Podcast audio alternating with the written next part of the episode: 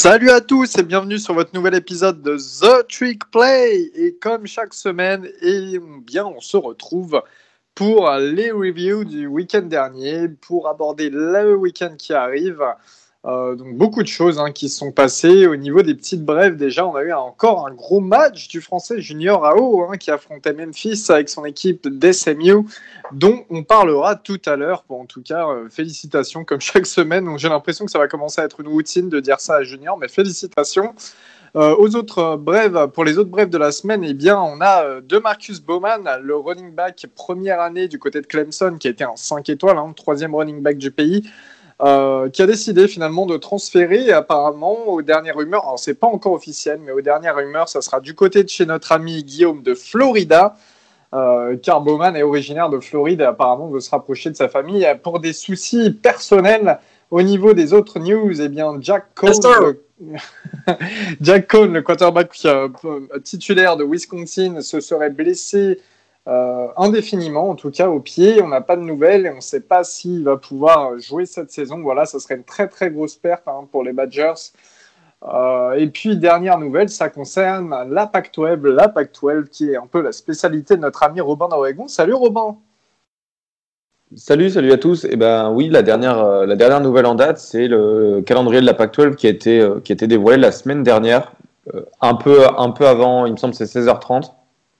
Un peu avant les matchs de la semaine. Donc, à retenir que Oregon, il ira au Pac-12 Championship Game contre USC, parce que les deux équipes, elles auront un peu des calendriers cupcake, comme on dit. C'est vraiment très, très facile pour Oregon. C'est vraiment du 6 victoires, 0 défaites. Et on aura quelques matchs intéressants. Donc, on aura des USC Arizona State, on aura des Oregon Washington pour la grosse rivalité. Oregon State qui est toujours intéressant au niveau du Civil War, etc. Donc très plaisant. Allez regarder si vous avez un peu de temps. La Pac-12 commencera le 7 novembre. Et donc voilà, évidemment, je serai là pour live tweet tous les matchs à 4h du matin, ne vous inquiétez pas. Et vous avez aussi eu un opt-in, un retour du côté d'Oregon, un joueur qui avait opt-out. Évidemment, et ouais, c'est Déomodore Lenoir, le DB qui avait opt-out il y a quelques semaines parce que la Pac-12 elle se jouait pas, et maintenant qu'elle se rejoue, il a décidé de opt-back-in, donc il est revenu s'entraîner aujourd'hui, sachant que en opt-out on a quand même des gros noms comme Penny Swell, le tackle, Javon Holland, le DB, ça c'est pour les premiers tours. Ensuite on a Brady Breeze, le safety. On a aussi on a toujours Thomas Graham Jr. qui a opt-out. Donc voilà, c'est Oregon, ça sera une équipe qui aura du 109, et donc ça sera quand même intéressant à regarder. Très bien, merci Robin. Eh bien, on va pouvoir aborder le week-end dernier. On va démarrer tout de suite par l'ACC, la ACC. Alors, en ACC, ce week-end, il y a eu déjà, ça a démarré le vendredi, oui, c'était dans la nuit de vendredi à samedi pour nous, avec un Campbell Wake Forest.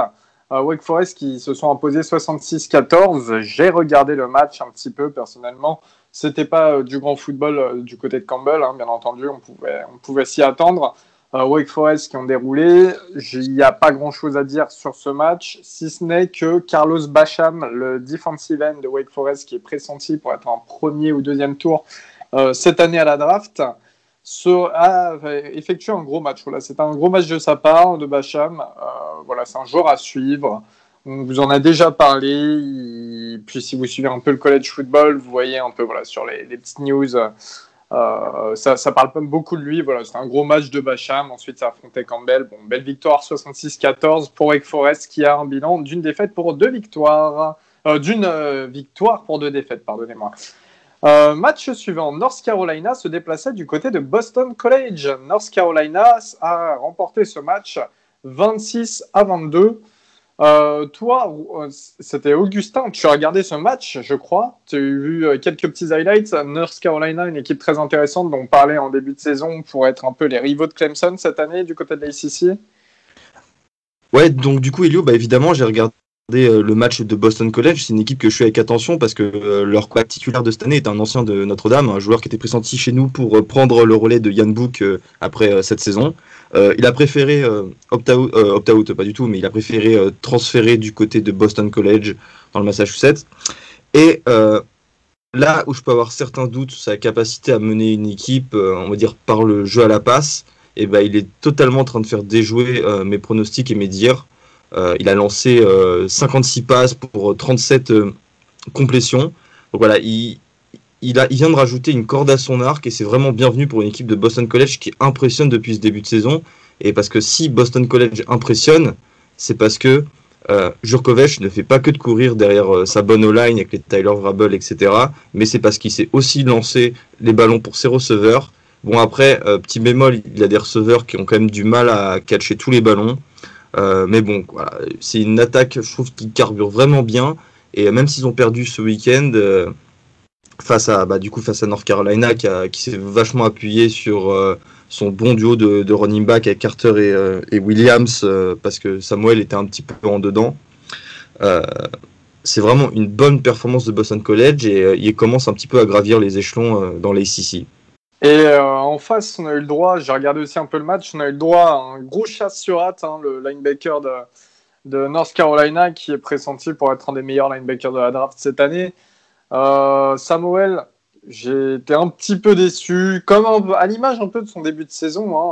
Il prend un peu de temps dans sa poche alors qu'il pourrait lancer plus vite, il aurait des opportunités plus rapidement, je trouve, et... Non, un petit peu déçu de Wells sur ce match qui aurait pu faire bien mieux parce que la défense de Boston College n'était pas non plus la meilleure des défenses d'ACC. En revanche, comme tu as dit, Jurkovec, j'étais super surpris, super bien étonné en tout cas. Jurkovec qui est arrivé à Notre-Dame en 2018, c'était un 4 étoiles, le 4e dual free du pays, donc quand même un gros prospect, le deuxième meilleur joueur de Pennsylvanie, sachant que c'est un état qui sort pas mal de bons joueurs. Et puis là, j'étais super impressionné. C'était pas du tout question de course. Ce qu'il faisait, c'était vraiment de la passe, des belles passes bien précises. Il y a beaucoup de passes qui n'ont pas été complétées en raison des receveurs de Boston College qui catchaient pas les ballons. C'était des passes un peu pro, j'ai envie de te dire, des passes qu'on peut voir presque en NFL. Et puis derrière, les receveurs n'arrivaient pas forcément à capter ce genre de ballon. C'était un peu compliqué pour eux de temps en temps, alors qu'un vrai receveur NFL pouvait les capter. Et Jurkovec, il a vraiment fait son match, à mon humble avis. Victoire, North Carolina 26-22 face à Boston College. On passe tout de suite à North Carolina State, alors la deuxième équipe de Caroline du Nord, qui se déplaçait du côté de Pittsburgh. Pittsburgh, très bonne entame de saison, avec 3 victoires, 0 défaite avant ce match. Et finalement, sur le fil, c'est NC State qui s'impose 30-29. Ici, on a entre guillemets un nouveau fan de Pittsburgh. Eh bien, c'est toujours toi, Robin. Robin, qu'est-ce que tu en as pensé de ce match ? Eh bien, écoute, je n'ai pas regardé en direct. Et ça, heureusement, parce que sinon, j'aurais vu rouge. Pour NC State-Pittsburgh, donc ça termine à 30-29 pour NC State. Donc le meilleur joueur du côté de NC State, pour moi, ça a été leur quarterback, Leary, qui finit avec 336 yards, mais 4 TD.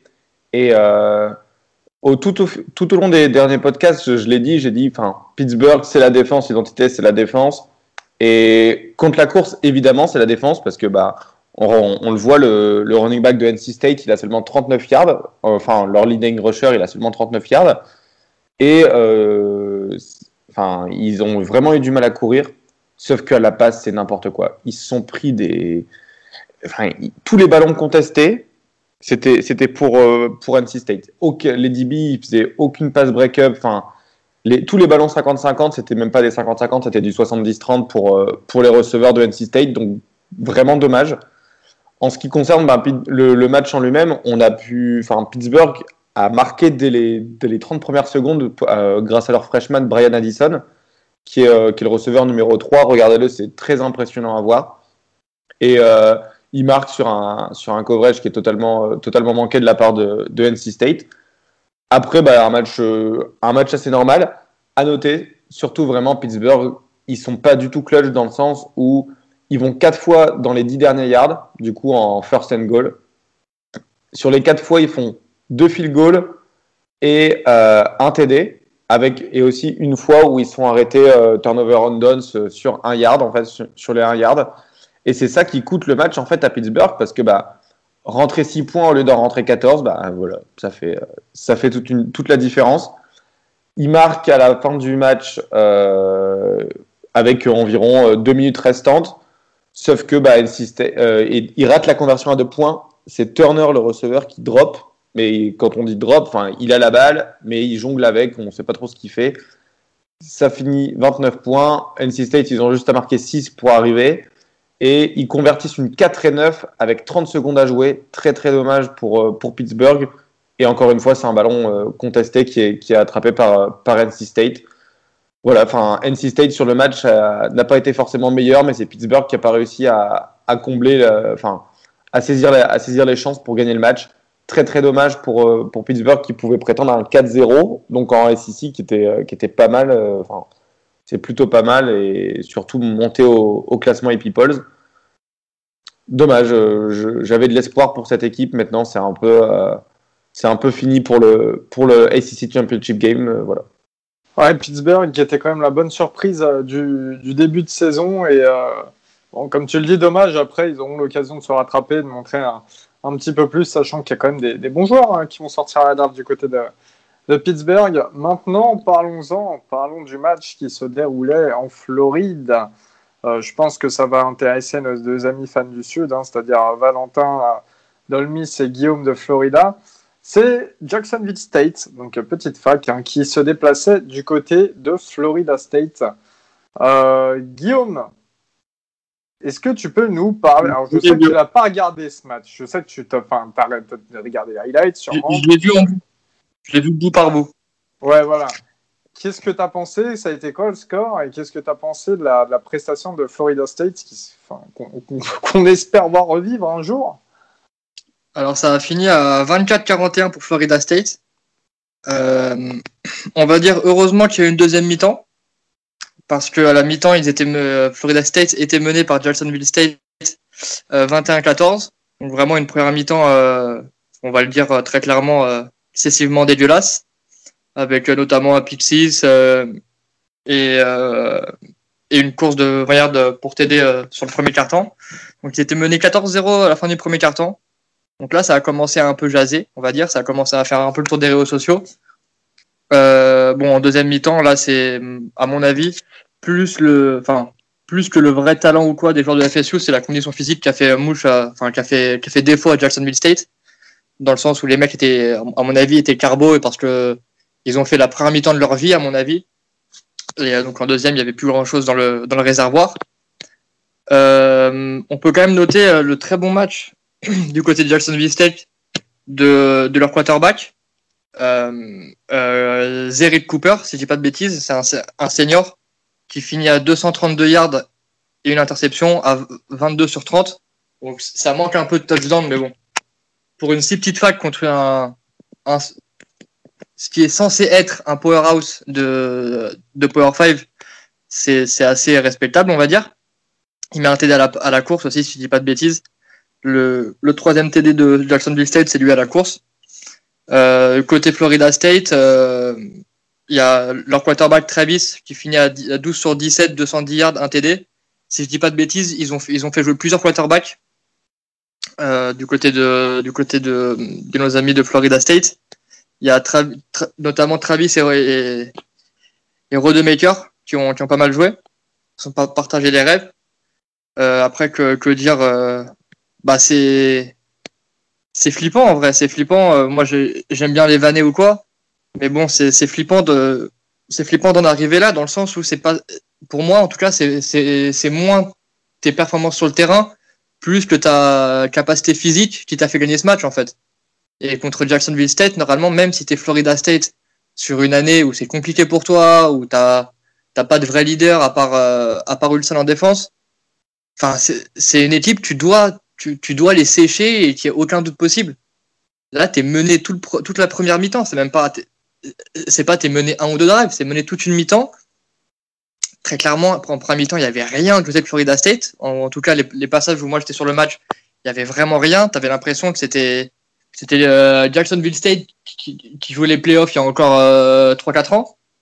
Et Florida State qui était une petite équipe de fin fond de je sais pas d'où. Et ouais, non, c'est. Je rappelle quand même vite fait que Jacksonville State, c'est du FCS, c'est même pas du FBS. Donc bon, normalement, c'est censé être les petits cupcake games, on va dire. Et ouais, non, c'est flippant pour l'avenir du programme, je trouve. Malgré la grosse victoire au final. Ouais, comme tu l'as dit, c'est malgré la grosse victoire. Sincèrement, bon. On en a parlé, je pense, assez du programme de Florida State, mais c'est vrai que c'est vraiment triste de voir qu'ils en sont à ce point, quoi. Le match suivant, c'était Virginia Tech qui se déplaçait du côté de Duke. Virginia Tech, donc, qui devait effectuer une bonne saison, et bien c'est une victoire 38-31 face à Duke. Duke qui se défend pas mal quand même depuis le début de saison. Bon, alors c'est 0 victoire, 4 défaites, mais c'est pas, ce ne sont pas forcément des défaites ridicules. Bah, ils nous font des défaites encourageantes à chaque fois. Voilà. Oui, voilà, c'est ça. Ouais, exactement. C'est ça. Il y a certains... l'équipe de France de rugby sur les 10 dernières années. Ouais. 10 années, ça fait quand même long. Certains d'entre vous ont regardé le match, soyez honnêtes. J'ai vu quelques highlights, mais ça m'a pas trop inspiré.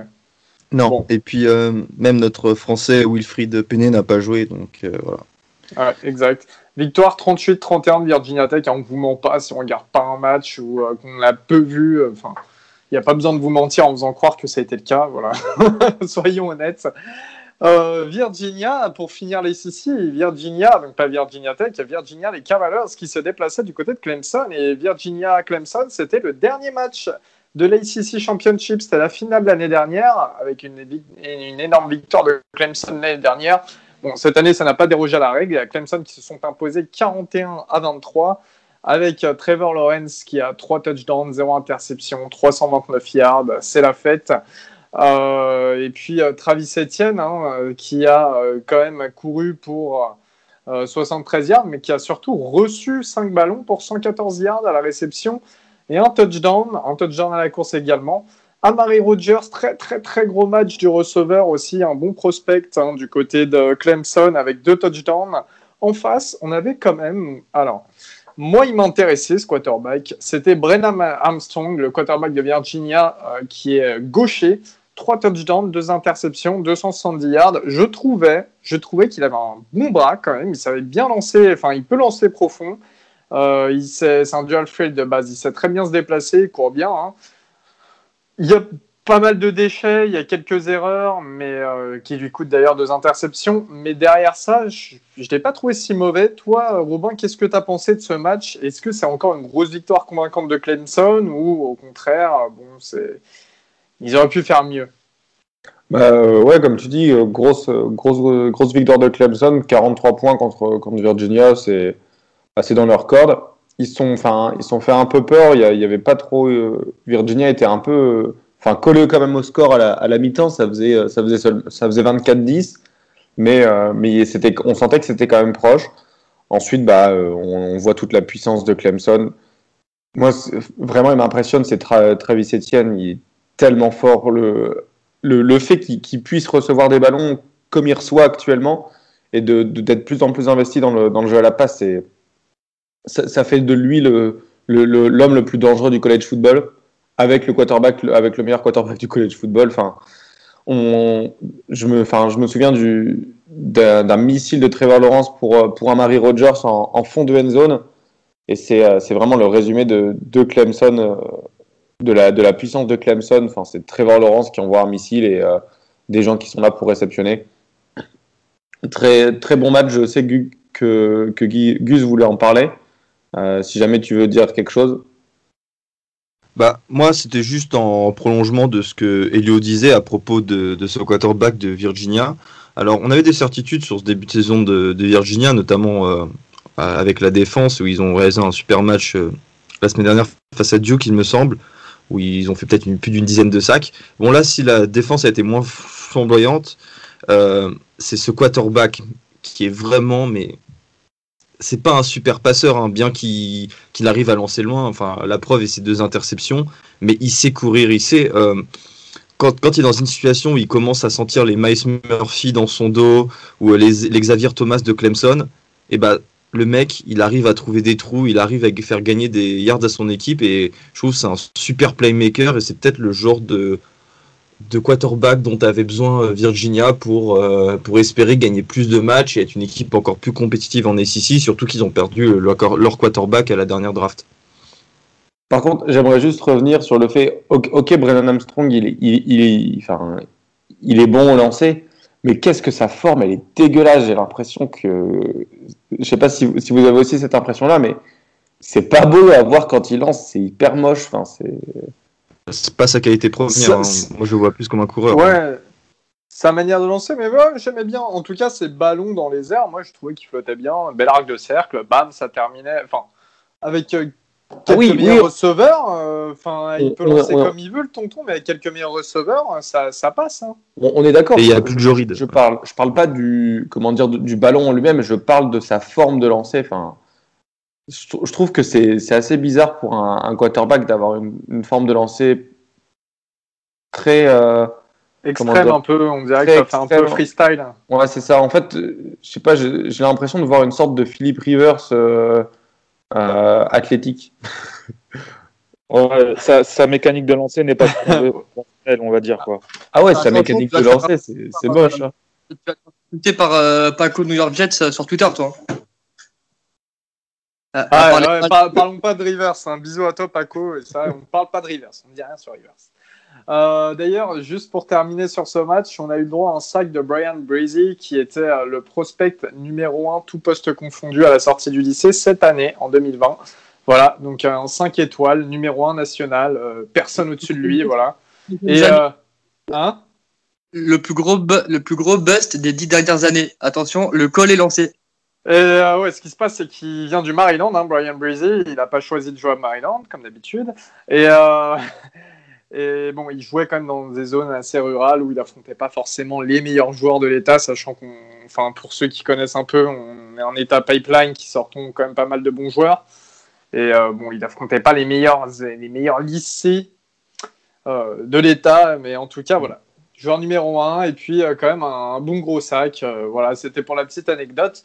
On va passer tout de suite. Clairement, juste pour terminer sur Brian Breezy, en training camp, c'est Miles Murphy, l'autre freshman, qui est aussi une top recrue, mais pas le genre numéro 1 du pays. C'est Miles Murphy qui était le plus plébiscité par Dabo Swinney. Donc, on voit quand même que Brian Breezy a eu un peu de mal à s'acclimater à un plus gros niveau de jeu que les lycées contre qui il jouait, quoi. Exact, et d'ailleurs Murphy qui avait très bien démarré la saison. Donc le pass rush qui va être assez intéressant du côté de Clemson sur les 3 prochaines saisons. On va passer à la Big 12, les amis, allons vers l'ouest, même le sud-ouest plutôt. TCU Texas Christian University qui se déplaçait ça je l'attendais, qui se déplaçait à Texas. TCU, donc c'était Max Duggan face à Sam Ellinger. On attendait ce gros derby texan, comme chaque semaine, le derby texan. Eh bien, c'est une victoire 33-31 de TCU face à Texas. C'était un peu un duel entre Max Duggan, qui est un vrai dual threat, hein, qui peut beaucoup courir comme quarterback, et un strong arm, Sam Ellinger. Ça s'est vraiment vu dans le jeu. Vous, qu'est-ce que vous avez pensé de ce match? Racontez-nous, parce qu'il y a eu quelques petites choses qui sont produites durant ce match et surtout, eh bien, en fait, jeu qui scelle la victoire de TCU. Bah, clairement, le match TCU-Texas, c'était un très très beau match. Le Texas pouvait gagner le match facilement, j'ai envie de dire. Ils étaient en goal line situation avec un peu plus de 2 minutes à jouer. Et le running back, qui me semble que c'est Ingram, qui fait un fumble en essayant de pousser la balle jusqu'à la ligne. Et il fait fumble, et donc TCU récupère la balle. C'est dommage. C'est dommage. Et, patatras. Comment ? Patatras. Ah oui. Mais clairement. Et on voit que Texas, ils finissent bien les matchs parce que. Ils ont eu un peu de mal en milieu de match contre TCU. Et ils se sont fait peur face à Texas Tech, et s'ils avaient perdu contre Texas Tech, aujourd'hui Texas ils sortent du top 25, mais ils sont en grosse difficulté. Je trouve qu'à chaque fois ils se sauvent par la peau du cul, et là ça marche pas. Là ça marche pas parce que si vous étiez plus fort. Et voilà, c'est ce que j'avais un peu commencé la semaine dernière, c'est quand t'es Texas, t'as quand même des très bons joueurs dans ton équipe, à commencer par Sam Ellinger, même si je l'ai taillé un peu pendant la off-season, ça reste un très bon quarterback. Mais est-ce que quand t'es Texas, avec encore une fois tous les bons joueurs que t'as, t'es censé galérer pour battre Texas Tech, et t'es aussi censé avoir le besoin d'un game winning drive pour battre TCU, alors sans manquer de respect à Texas Tech et TCU, mais sur le papier, t'es censé les battre, et même si c'est pas de 35 points, t'es censé à la fin du match d'avoir au moins 10 points d'avance, tu vois. C'est les équipes, tu peux pas suer du cul en back-to-back comme ça et te dire on a une top team du top 15, du top 10 ou je sais pas, tu vois. C'est pour moi c'est un peu ce que disait ce qui a été dit juste avant. C'est à force de jouer les matchs jusqu'à la fin comme ça, bah il y a un moment où ça passe pas, et à ce moment il est arrivé très tôt dans la saison, c'est-à-dire au troisième match du coup, c'est leur troisième match à Texas, parce que oui tu mets une branlée à UTEP, mais bon voilà, sans manquer de respect c'est UTEP. T'as besoin d'un overtime contre Texas Tech, tu perds contre TCU. Donc là, moi la vérité, quand tu regardes la fin de leur calendrier, ils ont Oklahoma, Baylor, Texas, Oklahoma à l'extérieur, Baylor à domicile, Oklahoma State à l'extérieur, West Virginia à domicile, Kansas à l'extérieur et Iowa State à domicile et Kansas State à l'extérieur. S'ils perdent encore 2 ou 3 matchs, moi je serais pas étonné. Hein. Et Guillaume, Iowa State et Oklahoma, je serais pas étonné. Et c'est Baptiste, le The Lonesome Cowboy sur Twitter, qui en parlait. Est-ce que justement, avec le match face à Oklahoma en approche, est-ce que Tom Herman, le head coach des Longhorns, est en danger ou du moins sous pression ?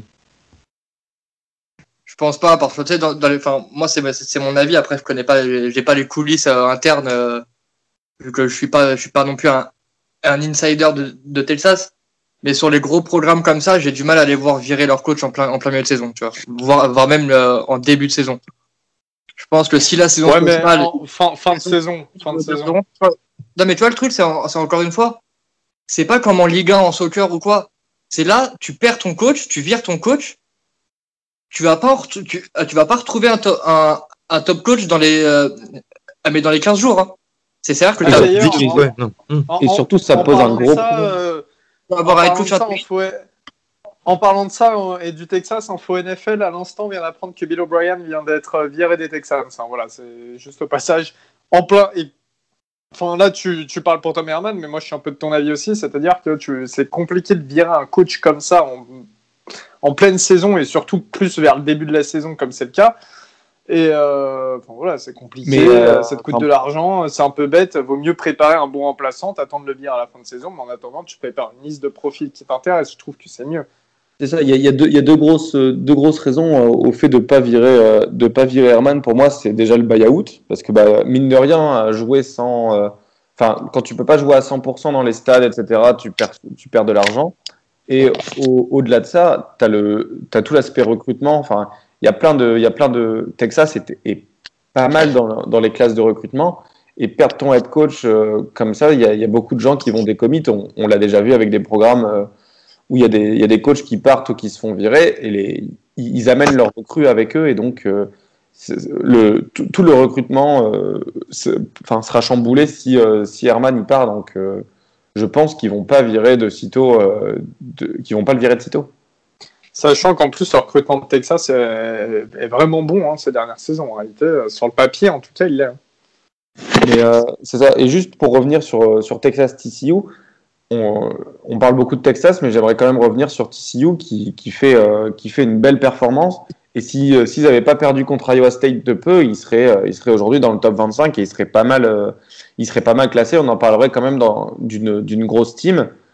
Et c'est vrai que quand on fait les mock drafts, etc., on sort beaucoup de joueurs de TCU parce que TCU, c'est quand même une équipe qui produit toujours des très bons prospects. Et ça fait plaisir de voir que là, encore une fois, il y a des gros prospects aussi qui vont sortir dans les années suivantes.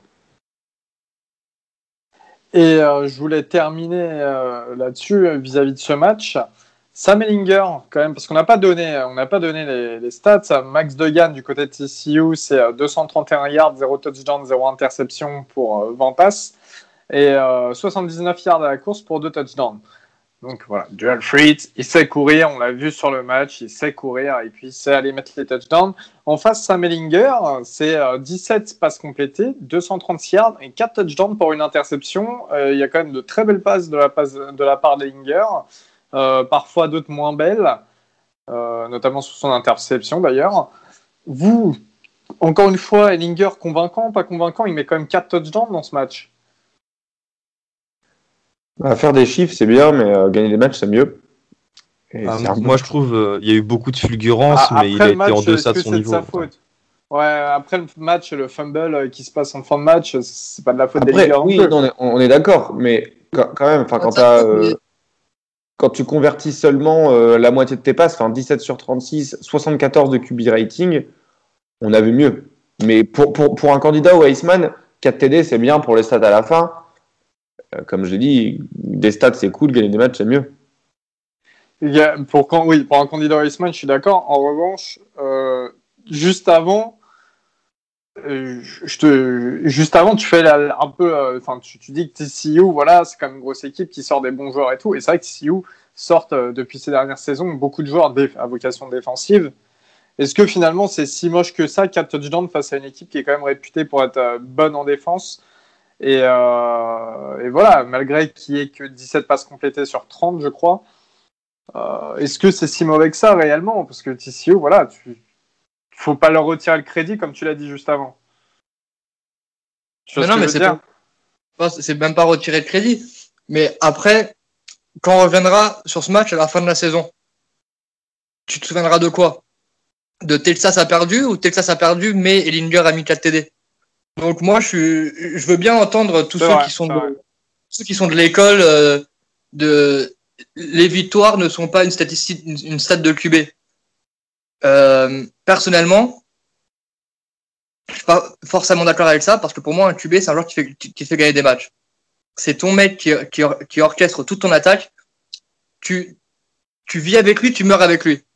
Donc au bout d'un moment, quand le mec touche la balle sur 100% des snaps, il a forcément son mot à dire. Alors, il contrôle pas la défense, il contrôle pas les drops de sa... Ouais, mais le fumble de son running back, c'est pas de sa faute.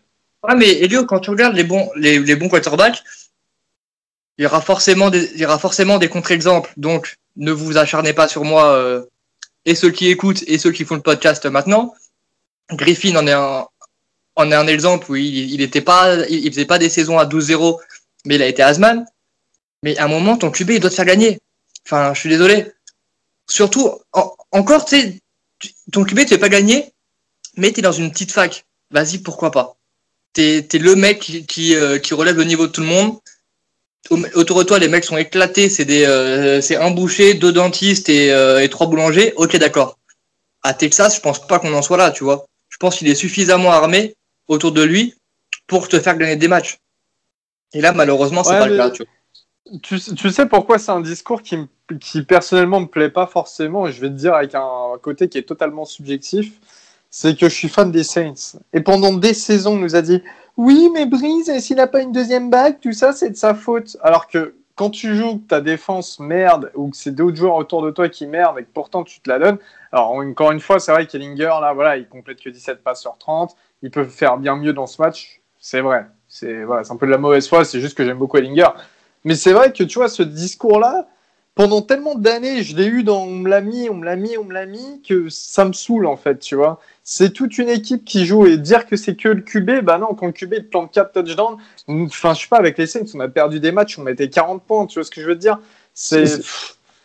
Mais en fait, c'est du coup, c'est un mélange de frustration et de... Tu vois, ouais. Le problème, c'est qu'on ne dit pas que c'est la faute d'Ellinger. On reconnaît que c'est toute l'équipe de Texas qui perd. Ce n'est pas Ellinger qui perd le match. Ce n'est pas ce qu'on dit. Ce qu'on dit, c'est que quand tu es censé être un top QB, un candidat au Heisman, tu es quand même censé faire mieux que 17 sur 36 et 74 de QB rating. C'est ce qu'on dit. On ne parle pas de Texas, enfin, on sait que Texas a perdu eux-mêmes. Tu vois.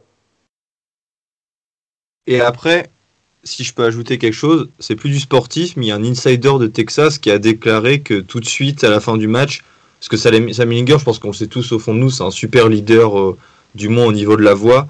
Il allait voir son running back pour lui dire « T'inquiète mon pote, on est dans la même équipe, on a perdu ensemble ». Il n'a peut-être pas prouvé sur le terrain que c'était un quarterback qui menait son équipe, mais en tout cas, je pense dans un vestiaire, il n'y a pas mieux qu'un Sam Ellinger, tu vois. On est d'accord. Et je pense qu'il faudra avoir un débat dans les futurs podcasts sur est-ce que c'est un prospect NFL sérieux ou pas, mais en tant que joueur de college football et meneur d'hommes, il n'y a pas photo, c'est quelqu'un de très, très fort. Non, mais je vous dis, c'est subjectif, c'est un peu de la mauvaise foi. C'est vraiment que j'aime bien ce quarterback et du coup, j'essaye un peu de le c'est aussi le principe du débat, on connaît, il faut qu'il y en ait un qui soit d'accord, un autre pas d'accord, voilà. Mais mais généralement, je suis totalement d'accord avec votre opinion, c'est juste que voilà, je suis un peu pas le homer, mais le fan incrédule. Match suivant, après cette défaite de Texas, eh bien, c'est Oklahoma State, de notre ami Baptiste, de l'Onsong Cowboy. Baptiste arrive la semaine prochaine, normalement, teasing, Baptiste est de retour. Oklahoma State, c'est qui se déplaçait du côté de Kansas. Kansas, les Jayhawks avec 0 victoire et 2 défaites avant ce match-là. Et bien cette fois-ci, c'est 0 victoire, 3 défaites.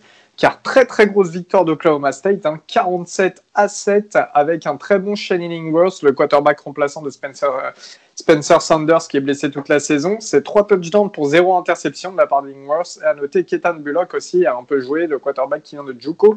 Et que vous avez pu voir affronter l'équipe de Lani dans le dernier Last Chance You sur Netflix. Voilà. On a eu aussi droit à Baylor qui se déplaçait du côté de West Virginia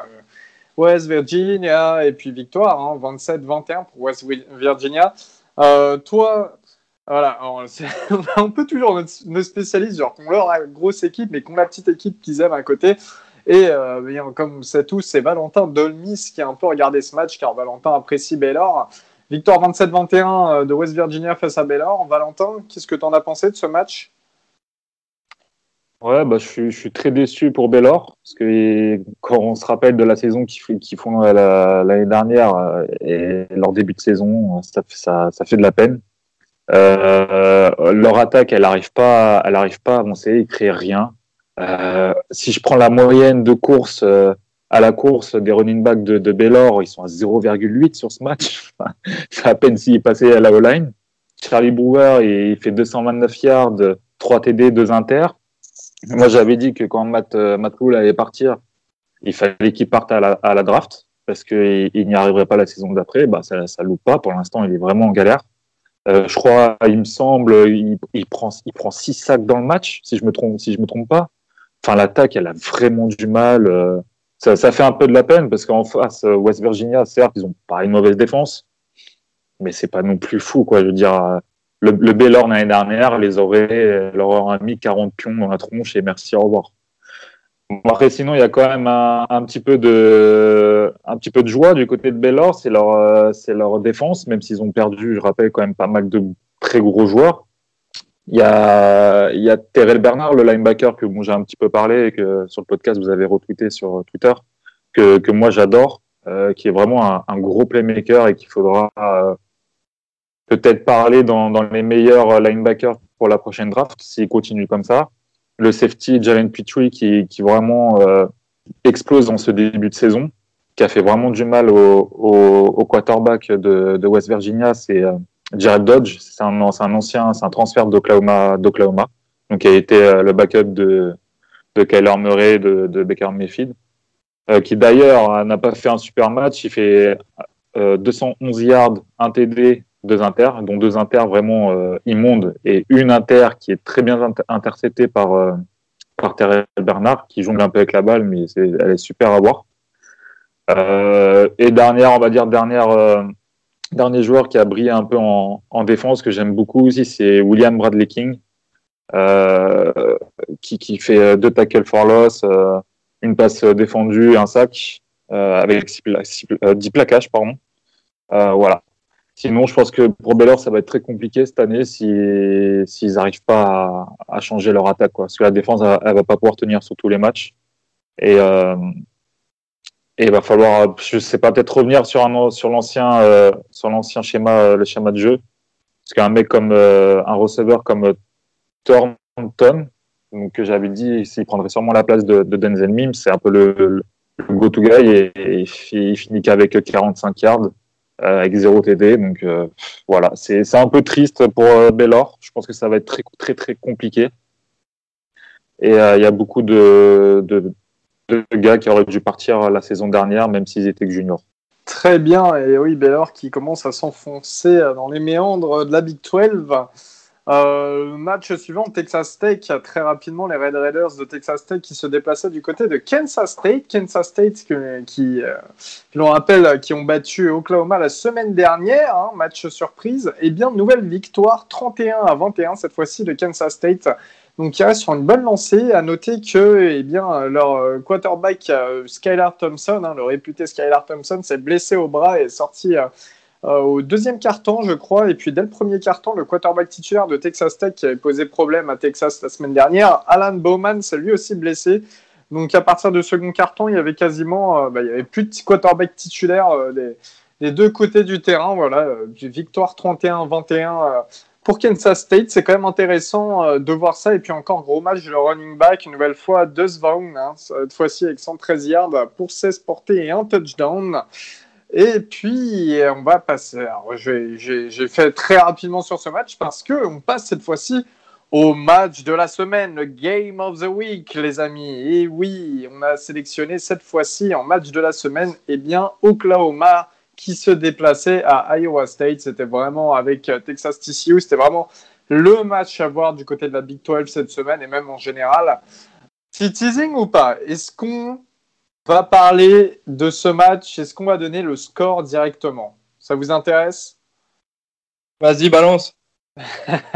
Eh bien, Oklahoma ont perdu une nouvelle fois. C'est 2 matchs consécutifs, 2 défaites consécutives. 30-37, victoire d'Iowa State, les Cyclones qui ont provoqué un véritable ouragan du côté de l'Iowa. Brock Purdy, le quarterback d'Iowa State, c'est un touchdown, 0 interception, 254 yards et 50% de complétion. En face, Spencer Rattler, c'est 2 touchdowns, 1 interception et 300 yards.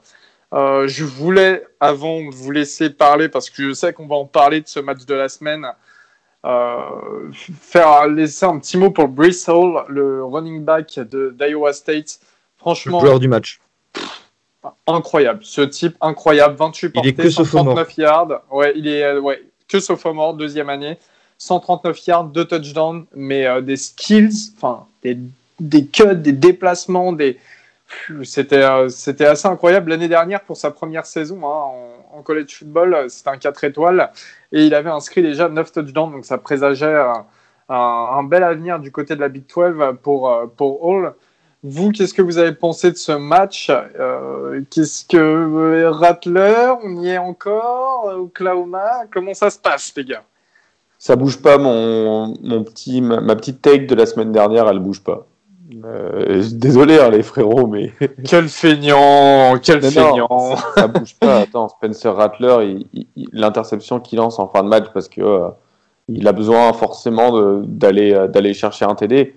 Non, il ne peut pas faire ça. Il y a des ballons qui lancent, c'est à deux doigts d'être intercepté. Iowa State, s'ils avaient eu 2 ou 3 turnovers, ça ne m'aurait pas choqué. Bon, pareil de l'autre côté.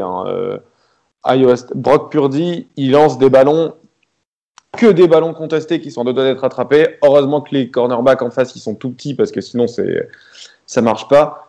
Une fois, il récupère un fumble, une fois, il en perd un.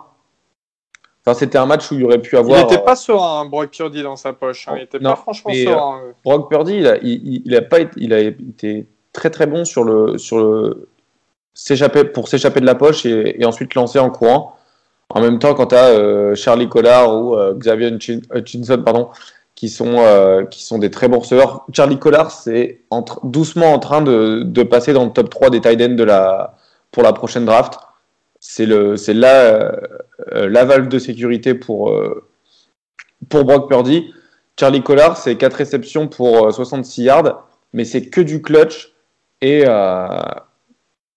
surtout dès que Brock Purdy est en difficulté, il ne va pas hésiter à lancer sur Charlie Collard. Parce qu'il est très grand et les défenseurs d'Oklahoma, c'est très petit.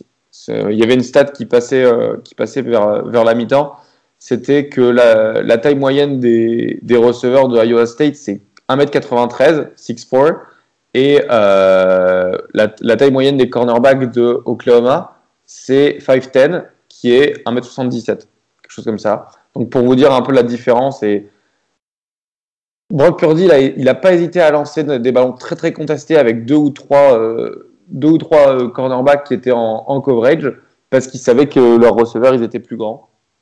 Donc voilà, c'est un match qui aurait pu facilement avoir plein de turnovers et qui aurait pu être gagné par Oklahoma, même s'ils perdent parce que Spencer Rattler il n'est pas clutch à la fin. Voilà, c'est dit. Franchement, à Iowa State, il y a quand même eu un beau coaching offensif de la part de Matt Campbell. Moi, j'ai trouvé que c'était quand même plaisant, qu'il y avait Purdy, qui n'était pas très serein, mais qui avait quand même de bonnes options. Bristol, vraiment, ça a été incroyable, les gars. Franchement, back. Je suis d'accord avec toi, et Elio, je vais juste rebondir sur justement les appels de jeu de Campbell et sur ce que disait Romain sur les réceptions clutch de Collard. En fait, il faut savoir, si vous voulez un peu revoir la physionomie du match, c'est que Iowa State, mis à part une fois au premier quart-temps, a couru derrière Oklahoma jusqu'au quatrième quart-temps, jusqu'à la quatrième minute où ils inscrivent un touchdown grâce à Brice Hall, alors qu'il restait 4 minutes pour les battre 37-30.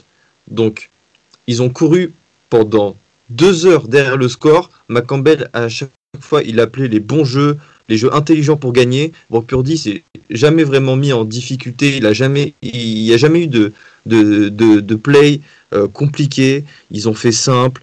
Quand Purdy ne pouvait pas envoyer pour Brice Hall ou Collard, il a scoré son touchdown.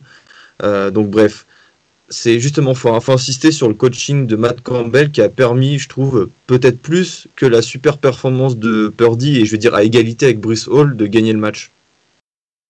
C'est intéressant parce qu'on dirait qu'on a un peu tous vu la même chose. Je voulais aussi revenir sur les kick returns d'Iowa State qui étaient excellents. Il y en a eu 4. Et Kenny Ngwangu a couru pour 167 yards en 4 kick returns. Donc c'est une moyenne de 41,8 yards avec un pic à 85 yards. Enfin, c'est important aussi, on n'en parle pas assez. Et les special teams, des fois, c'est mis de côté. Mais là, dans ce match, ça a été très important aussi pour qu'Iowa State remonte le terrain. Enfin, partent en tout cas plus facilement en offense. On va passer, je sais que c'est le débat que vous attendez tous encore une nouvelle fois et qu'on a déjà eu un peu la semaine dernière, c'est Spencer Rattler. Alors, j'ai oublié de vous dire, il a mis 2 touchdowns et interception et un touchdown à la course en plus. Rattler, il gère mal la pression en fin de match. Oui, j'ai mal la pression tout court. Rattler, qu'est-ce qui va pas ? Parce que c'est vrai qu'il fait quand même des passes laser, des passes NFL. Enfin, faut le dire aussi. Il ne faut pas lui retirer ça. Mais vous, qu'est-ce que vous pensez ? Et je sais que, par exemple, toi, Valentin, tu suivais pas mal Rattler quand même quand il était encore au lycée. Guillaume, toi, je sais aussi que Rattler, c'est un sujet qui t'intéresse. Enfin, qu'est-ce que vous pensez, vous tous, de Spencer Rattler à l'heure actuelle, sachant que dès l'année prochaine, il peut se présenter à la draft ? Pas pour la prochaine draft, mais celle d'encore après. Et est-ce qu'il a encore beaucoup de boulot, une grosse marge de progression ? Est-ce que là, ce qu'il montre, c'est loin d'être suffisant ? Ou au contraire, ça présage un meilleur futur ? Moi, je suis un peu comme Robin, c'est-à-dire, mon avis, il n'a pas changé par rapport à l'année dernière. Après, je trouve que son principal défaut, on va dire, c'est aussi une qualité qui peut te revenir dans la gueule assez vite et partir sur un défaut. C'est que des fois, j'ai l'impression qu'il veut trop chercher à gagner le match tout seul. Il va avoir tellement confiance en lui-même qu'il va tenter des passes qu'il ne devrait pas. Et pour moi, ça, c'est des erreurs de jeunesse que tu apprends au fur et à mesure que tu es à Oklahoma, tu as des excellents joueurs autour de toi, t'es plus au lycée où c'est toi qui fais gagner ton équipe à... Ouais, c'est ça, je suis complètement d'accord avec toi. C'est en fait, tu veux sauver la patrie, quoi. Là où au lycée, ils s'habituent à faire le show, à faire les super plays pour gagner les matchs, bah là, en college football, ça augmente d'un niveau. C'est ça. Il sort tout le temps de sa poche, mais genre des sorties de poche qui sont... Enfin, ça sert à rien, quoi. Voilà, juste lance le ballon, reste dans ta poche bien tranquillement, t'as une bonne O-line, enfin, t'as pas une défense de folie face à toi, et il sort tout le temps de sa poche, comme... Ouais, voilà, un peu en mode lycée, quoi. Ouais. Ça, après, à Iowa State, ils ont. C'est les trucs qui peuvent se corriger, qui vont se corriger. Ouais. Lincoln Riley, c'est pas, encore une fois, ça va devenir mon expression favorite, mais c'est pas Joel Clodo en termes de coach, et encore plus en tant que coach de QB. Les 3-4 derniers qui sont passés par chez lui, je pense qu'ils peuvent en témoigner. Donc voilà, il fait des passes incroyables, il a des lectures pour moi qui sont bien au-delà d'un joueur de 19 ans qui en est à son 2e ou 3e start. Donc moi je pense que ça va aller, c'est juste faut qu'il se remette dans la tête que t'as pas besoin d'envoyer des missiles 60 yards à tous les plays, t'as pas besoin de chercher le TD à tous les plays. Quand t'es en 3e et je sais pas, une connerie 3e et 4 dans tes 40 sur tes 40 yards, t'as pas besoin d'aller chercher à la fade à l'autre bout du terrain. Tu prends ta slant, tu récupères une première, ça suffit largement. Et pour moi, ça c'est des trucs de tu vas falloir qu'ils se mettent dans la tête, parce que pour moi, il est encore en mode lycée, en mode je suis tellement supérieur à tout le monde que peu importe ce que je fais, ça va passer. Bah là, le problème, c'est qu'il y a des mecs, en face de toi qui ont 22, 23, des fois 24 ans, qui ont 40 matchs de college football dans les jambes, donc des gamins de 19 piges qui veulent leur faire danser la lambada, ils en ont vu plus d'un, et ils vont le bait à faire des lancers où ils pensent que le mec est ouvert, il va pas être ouvert. C'est des mecs qui ont entre guillemets un peu de vice en défense, voire même beaucoup de QI football, qui vont le foutre entre guillemets dans la merde, dans le sens où il va se faire piéger, tu vois. Et pour moi, à l'interception qu'il lance sur les 2 matchs là, enfin les deux en fin de match, de ce match-là et le match d'avant, j'ai du mal à l'exprimer. Pour moi, c'est ça, c'est il pense que le mec est ouvert, sauf que le défenseur, il sait très bien ce qu'il fait, il sait très bien où il se place, et du coup, une fois qu'il le voit armé, bah il se met sur la trajectoire et c'est un pic. Et voilà. Enfin, juste pour tout à l'heure, tu parlais de third down. Enfin, en 3e tentative, Oklahoma, il me semble que c'est 3 sur 10 ou un peu plus que ça. Enfin, ils ont rien réussi en 3e tentative, et on sait que surtout dans un match très serré, les 3e tentatives, c'est hyper important. Et là, il a pas fait forcément pas pris les bonnes décisions en 3e tentative, et ça, c'est sur lui. C'est pas forcément du play calling, parce que le play calling, ok, ils envoient un ou deux joueurs deep, mais Lincoln Riley, c'est pas Joe Clodo, comme dit Guillaume. Il sait bien qu'on met une slant en 3e tentative pour faire au moins le first down, et c'est vrai qu'il n'est pas allé chercher ça. Après, c'est un peu compliqué parce que Iowa State, ils jouent avec 5 DB en fait. Ils jouent en 3-3-5, donc 3 D-line, 3 linebackers et 5 DB. Et il y a certains plays où ils drop 8 joueurs. Il y a que 3 rushers et 8 joueurs qui couvrent la passe. Donc c'est très dur pour passer. Enfin, moi qui critique beaucoup Spencer Rattler, c'est quand même très dur de lancer quand tu as 8 joueurs qui drop en coverage. Donc mettre 300 yards sur une défense comme ça, c'est quand même. Enfin, faut quand même rendre à César ce qui est à César. Il a pris quelques mauvaises décisions, mais mettre 300 yards quand tu as 8 défenseurs en coverage, c'est pas rien quand même. Et dernière chose sur Rattler, j'ai aussi personnellement remarqué qu'il gueulait pas mal en fait sur ses coéquipiers, que ce soit les O-line, que ce soit les receveurs. Il avait l'air de pas mal leur gueuler dessus, un peu comme si il perdait un peu ses moyens. Voilà, il sentait que le cours du match jouait pas en sa faveur, et là il mettait un peu sa panique sur les autres, sa pression sur les autres. On le voit sur quelques séquences. Voilà, comme tu l'as dit Guillaume aussi, il y a des joueurs qui sont là depuis un peu plus longtemps que lui, il y a aussi des joueurs qui peuvent mal prendre la chose, parce qu'une équipe reste une équipe, bien entendu. Est-ce que c'est le meilleur moyen ? On va voir dans les semaines qui arrivent pour Rattler avec un certain match la semaine prochaine dont on parlera tout à l'heure. On va passer désormais, après la Big 12, on va passer à la SEC, à la ACC, avec un premier match. Eh bien, c'est Texas A&M, parce qu'à chaque fois je dis A&M comme un bon français, mais c'est A&M qui s'est déplacé du côté d'Alabama. Eh bien, le score, on peut le deviner, 52-24 pour Alabama. Avec d'un côté Kellen Mond qui a lancé 3 touchdowns pour une interception et 318 yards. Et de l'autre côté, Mac Jones, c'est 435 yards, 4 touchdowns, une interception. Et le running back d'Alabama, surtout Najee Harris, avec 2 touchdowns. Voilà. Et bien sûr, on a au niveau des receveurs Waddle et Devonta Smith, un touchdown chacun.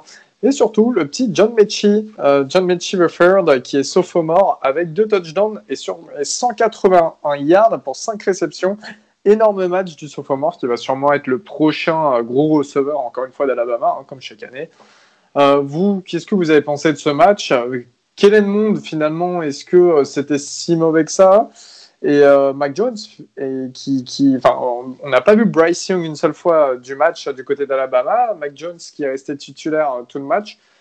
Est-ce que pour vous, il finira réellement la saison ? Est-ce que Alabama peut faire une grosse saison au final ? J'étais sceptique, moi, pour Mac Jones, mais au vu de sa prestation, après vous allez me dire, c'était qu'un match, hein, mais il a vraiment fait une super partie, et juste comme tu viens de le citer, ses stats le témoignent, hein, envoyé 435 yards face à Texas A&M, qui est quand même censé être une bonne équipe, et une fois de plus, hein, je pense les gars, j'ai pas besoin de le rajouter, mais ils nous déçoivent. Mettre 24 points là face à Bama, je trouve que c'est très bien payé.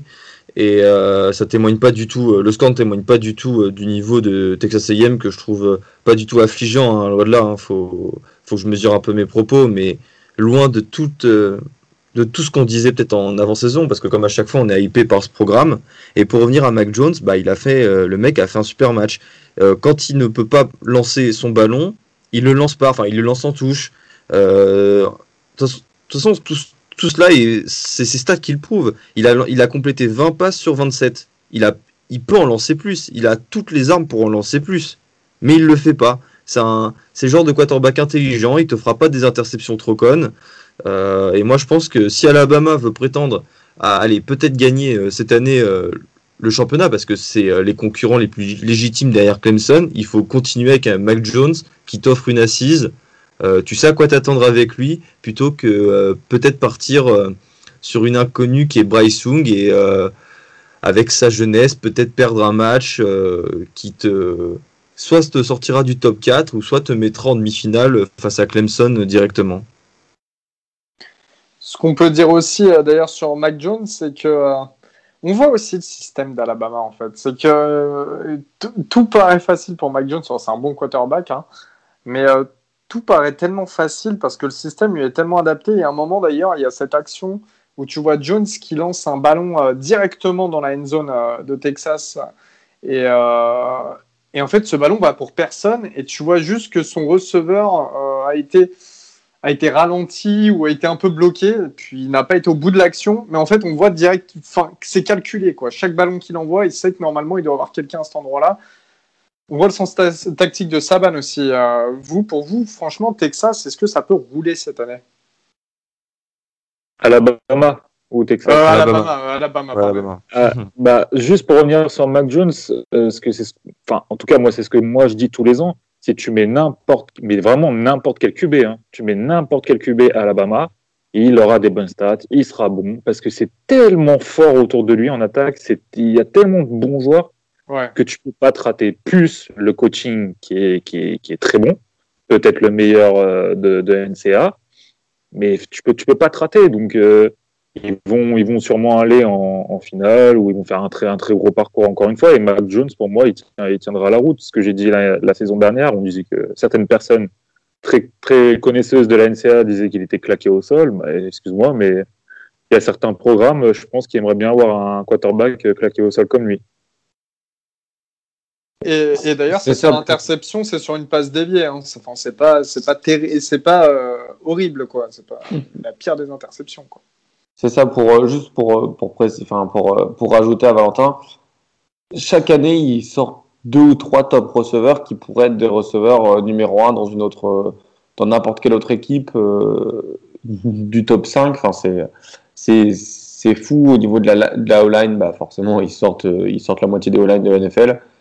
Non, enfin, c'est très très fort autour et ouais, que ça soit Bryce Hall ou Bryce Young ou Mac Jones, ça gagnera des matchs. Et parlons de Texas A&M. Texas A&M, déjà, je voulais souligner Enya Smith, le running back, qui effectue un très bon match. Alors, c'est que 5 portées pour 29 yards, mais c'est surtout 6 réceptions pour 123 yards et 2 touchdowns. C'est un peu un freak comme joueur, parce que c'était un athlète à la sortie du lycée, donc quelqu'un qui pouvait jouer à plusieurs postes. Vraiment, j'apprécie beaucoup ce genre de joueurs parce que c'est des mecs qui donnent tout quoi sur le terrain, en fait c'est aussi simple que ça. Et puis c'est des mecs, voilà, ils se retrouvent du mauvais côté de la barrière sur ce match-là parce qu'il est chez l'équipe perdante, alors que finalement tu le mets à l'Alabama de l'autre côté, tu te dis waouh, quel match d'Enya Smith. Donc un nom à retenir, je pense, un peu pour tout le monde. Et puis surtout les amis, Kellen Mond, donc qui doit partir à la draft cette année. On a vu jouer Haynes King, le quarterback true freshman de cette année, 4 étoiles, qui a été un des meilleurs dual threat du pays, il s'est fait intercepter une fois, mais il a eu quelques snaps. Est-ce que vous pensez que c'est finalement le moment pour Texas A&M de déjà commencer à faire jouer un peu le quarterback remplaçant sur certaines portions du match, parce qu'il faut préparer l'avenir ? Bah, on en avait déjà un peu parlé sur la preview de Texas. On n'a pas dit que du bien de Texas, mais bon, on en voit un peu ce qu'on avait dit. Je pense que, comme on avait dit encore une fois, le coach allait sûrement préparer l'avenir, parce que Kellen Mond, il rentre, à mon avis, pas trop dans ses schémas de jeu, même si ses schémas de jeu, pour moi, sont pour le coup, eux, claqués au sol. Mais on risque de voir Haynes King plusieurs fois dans la saison sur des garbage time, comme on dit, en fin de match, si jamais il y a un gros écart avec l'équipe qu'ils ont en face. Donc, ouais, on risque de le voir. Et je pense pas qu'il prendra la place de Kellen Mond, parce que c'est sa dernière année et qu'ils vont pas se prendre la tête avec ça. Et je pense pas qu'il ait la capacité de prendre la place de Kellen Mond tout de suite maintenant. Mais on peut le voir, et peut-être même le voir plus que quelques snaps d'ici la fin de saison. Très bien, on va passer cette fois-ci à un match qui va faire plaisir à Guigui, car c'est South Carolina, les Gamecocks qui se déplaçaient du côté des Gators de Floride.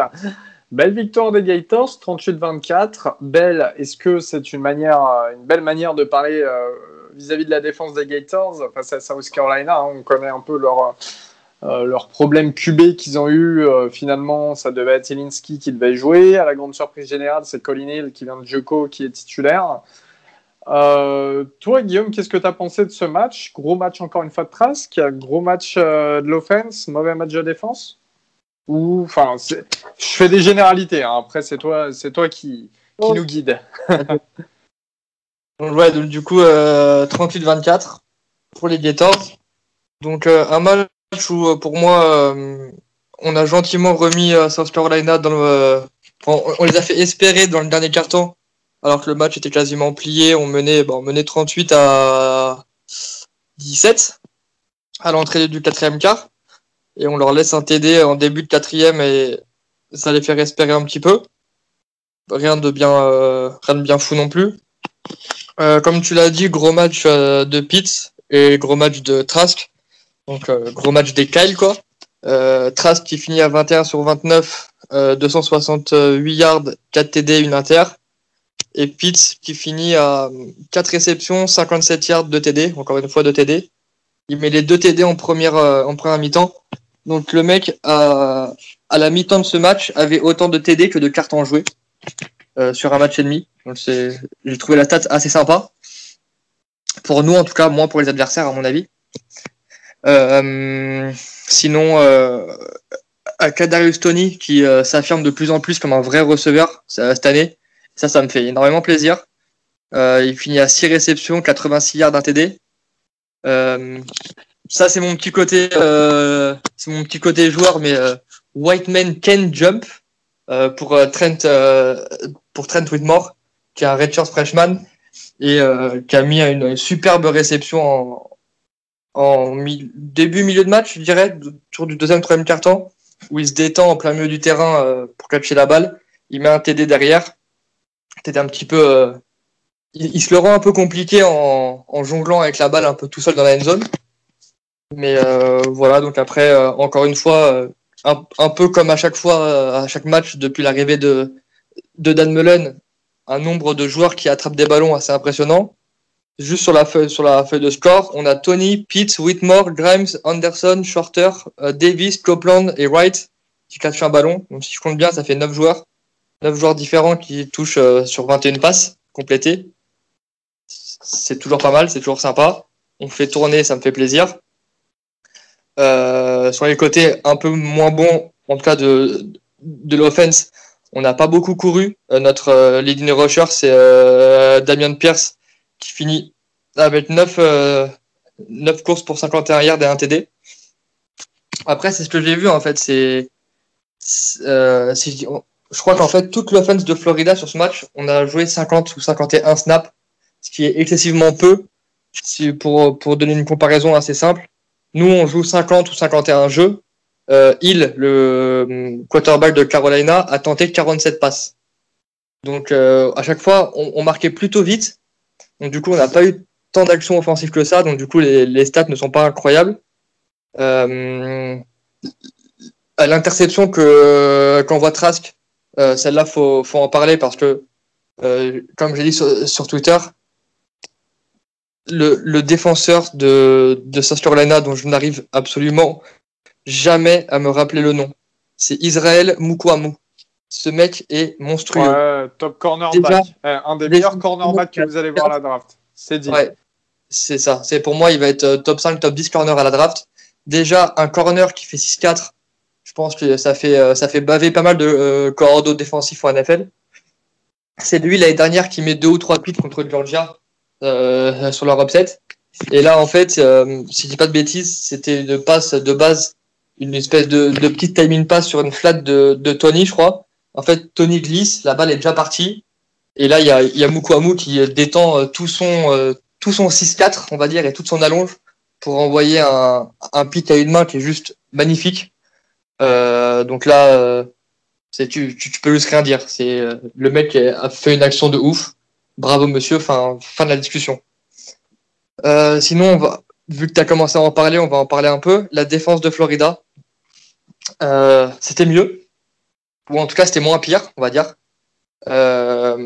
Surtout en troisième quart-temps, fin de deuxième, troisième quart-temps, où ça a bien joué, ça a sorti l'attaque de South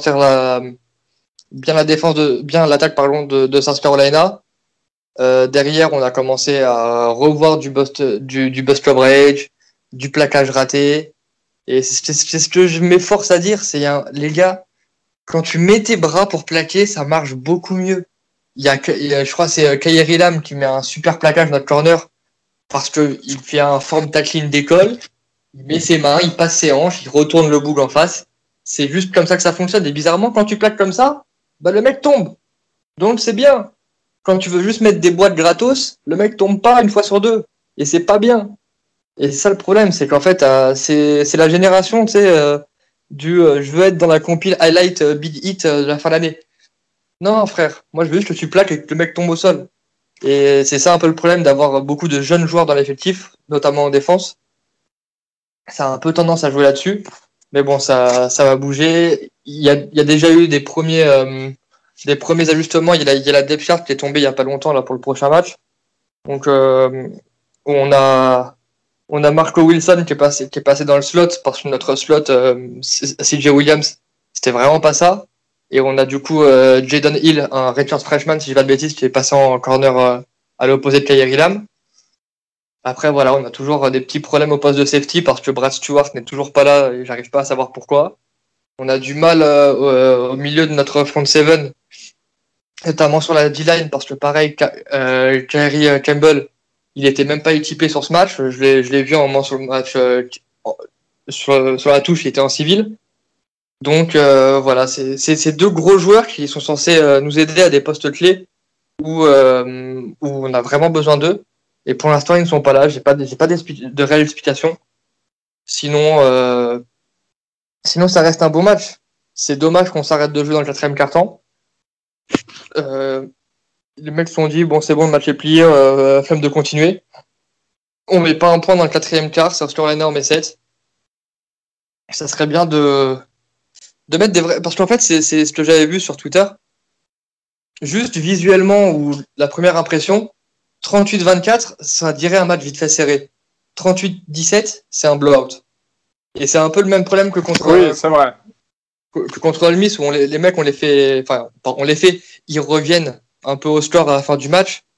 Entre 51-35 et 51-28, juste visuellement, t'as pas la même idée du match.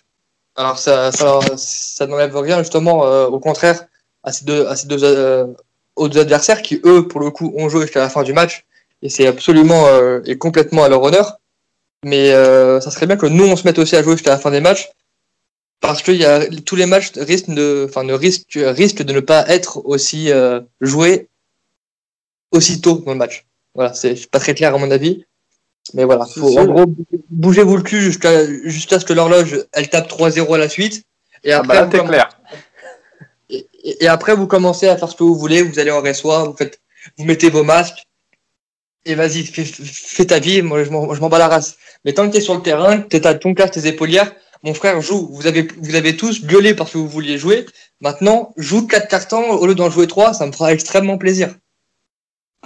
Et victoire importante quand même, parce qu'on va le voir après avec le classement et People, mais victoire tout de même importante et qui reste quand même une victoire solide hein, pour Florida, faut le dire, c'est solide. Les Gamecocks qu'il ne faut pas sous-estimer.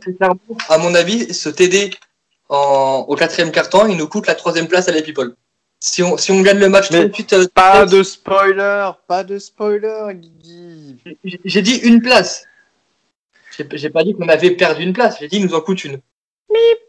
Donc victoire de Florida. On passe au match suivant, Missouri qui se déplaçait du côté de Tennessee. Pas grand chose à dire sur ce match, je l'ai un peu regardé personnellement. Jared Guarantano, le quarterback de Tennessee, qui n'est toujours pas ça fait plusieurs saisons qu'on l'attend et je pense qu'on peut encore l'attendre. Il était auteur de 3 touchdowns comme ce match aussi. Victoire 35-12 de Tennessee. En touchdown à la passe pour 190 yards de passe et 2 touchdowns à la course pour seulement 14 yards hein, donc vous imaginez, gros match quand même au niveau du running game du côté de Tennessee avec Eric Gray et Ty Chandler qui cumulent presque 200 yards à eux deux et 2 touchdowns. Juste du côté de Missouri, Damon Hazelton qui était le meilleur receveur de Virginia Tech, meilleur marqueur et receveur de Virginia Tech, qui a reçu 4 ballons pour 66 yards. Voilà, Zelton qui a été un peu la seule éclaircie du côté de Missouri. C'était pas forcément... Surtout, je parle 5 secondes, que Nick Bolton, il s'est fait boire sur un touchdown de Tennessee. Je vous conseille d'aller voir en vidéo. Il s'est fait manger. Wow. Nick Bolton, le linebacker de Missouri, il faut quand même le souligner. Ce type est un des meilleurs linebackers à se présenter à la draft, dans un des 3 premiers tours. C'est quand même 17 tacles sur ce match, 17, c'est un taré le mec, 17 tacles, c'est énorme, c'est...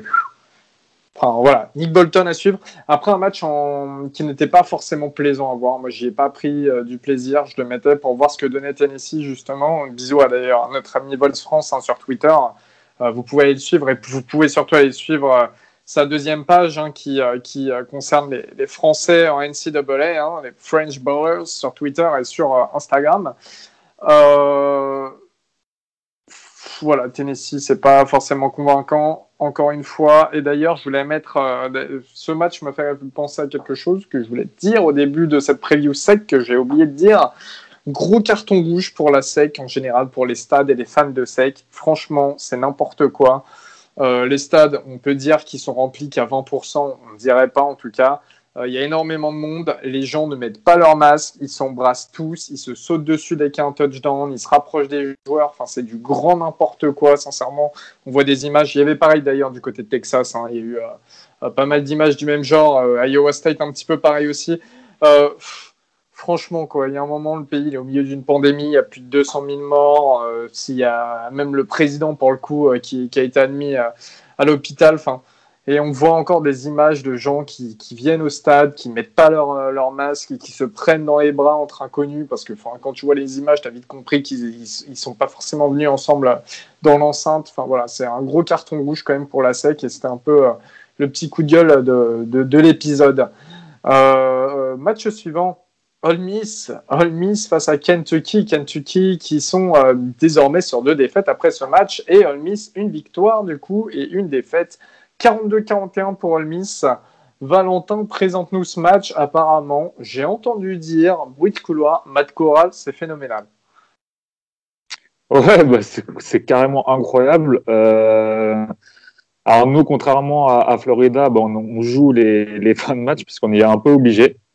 On va dire que Lane Kiffin a fait un énorme travail, parce que quand on voit la transformation de Matt Corral en 2 matchs et ce qu'il proposait en début d'année dernière et même sur la saison, parce qu'en soi c'est John Rispelme qui prend sa place alors qu'il n'est plus blessé, il n'y a rien à voir, quoi. On se dit putain, Rich Rodriguez, ne l'embauchez pas, quoi. Ne le reprenez jamais, ce gars il ne faut pas qu'il travaille. Il fait Matt Corral, il envoie 24 passes sur 29, 320 yards, 4 TD. Que demander de mieux, quoi. C'est que demander de mieux. Sur le premier match contre Florida, je trouvais qu'à certains moments, il lançait les ballons, peut-être pas au meilleur endroit, mais c'était catché. Mais là, ils envoient pile au bon endroit. On voit qu'il est serein en plus. C'est d'une sérénité, là, notre attaque aérienne. Donc, après, Lane Kiffin, il est venu et il est connu pour ça, pour développer des grosses attaques aériennes. Mais alors là, en 2 matchs, mettre 35 points à Florida, même si on aurait pu leur en mettre un à la fin en dernier, et 42 points à Kentucky, il faut y aller quand même. Donc c'est vraiment, j'étais vraiment très surpris et très très heureux de notre match en attaque, parce que bon, notre match en défense, on va en parler un petit peu. Alors, juste au niveau de la course, bah forcément on perd un petit peu en qualité. Jarion Neely principalement, il a fait 10 courses pour 44 yards et un TD. Par rapport à l'année dernière, donc je rappelle qu'en fait on a perdu notre centre. Du coup, c'est Ben Brown qui était guard qui est passé au centre, et en fait il y a un peu tout notre O-line qui a été changé. Ils ont changé de poste. Donc, ce qui peut expliquer le fait qu'on soit un peu moins performant au niveau de la course. Mais le taf est fait. Souvent, on envoie Snoop Connor sur des 3e et 1, le mec qui passe. On va dire que le taf est fait sur la course, globalement. Au niveau des receveurs, le match dernier, c'était Dontario Drummond qui avait reçu 2 ballons pour 2 TD. Ce match-là, on l'a pas vu, mais c'est Jonathan Mingo qui a reçu 8 ballons pour 128 yards et 2 TD, qui s'est montré, qui a fracassé des cornerbacks en 1 contre 1, il leur a roulé dessus, marché dessus, et tout ce qu'il faut avec. Donc ça serait bien qu'au match prochain contre Alabama, les deux ils se fassent voir, en plus de Elijah Moore qui est encore exceptionnel, 10 réceptions, 92 yards, 1 TD, qui est pour moi le meilleur slot receveur de SEC et peut-être le meilleur receveur dans le slot au college football. Dites-moi si je me trompe, mais franchement, pour l'instant, je vois pas trop qui peut être meilleur que lui, actuellement, même si ça peut se discuter sur tout ball. Hein ? Il est largement dans la discussion. En tout cas, il est largement dans la discussion. J'ai pas regardé toutes les équipes, mais à mon avis, il est largement dans la discussion. Voilà, même si Guillaume le dit, je pense que, ça va, je pense qu'il doit pas être trop mauvais. Kenny Yeboah qui se montre encore, 83 yards, un TD, vraiment une très très bonne recrue de la part du coaching staff. Bon, par contre, on va parler de la défense parce que ça me gonfle quand on voit l'attaque qu'on est capable de développer. Je veux dire, si on avait une défense moyenne, je dis pas une bonne défense, je dis une défense moyenne. Le match de Florida, il y a un possible upset. Ce match-là, on se le facilite et on serait un sérieux candidat à un ou plusieurs upsets.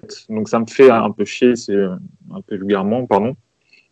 Le premier placard pour perte, si je ne me trompe pas, il est arrivé au 3e quart-temps avec 6 minutes qui restaient à jouer. C'était Ryder Anderson qui le fait.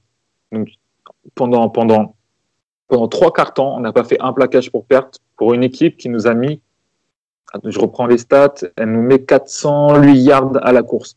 On prend 408 yards à la course. Ils n'ont fait que ça. Christopher Rodriguez, 133 yards. Terry Wilson, le quarterback, 129 yards. Asim Rose, 117 yards. ça fait mal, quoi. Ça fait vraiment mal.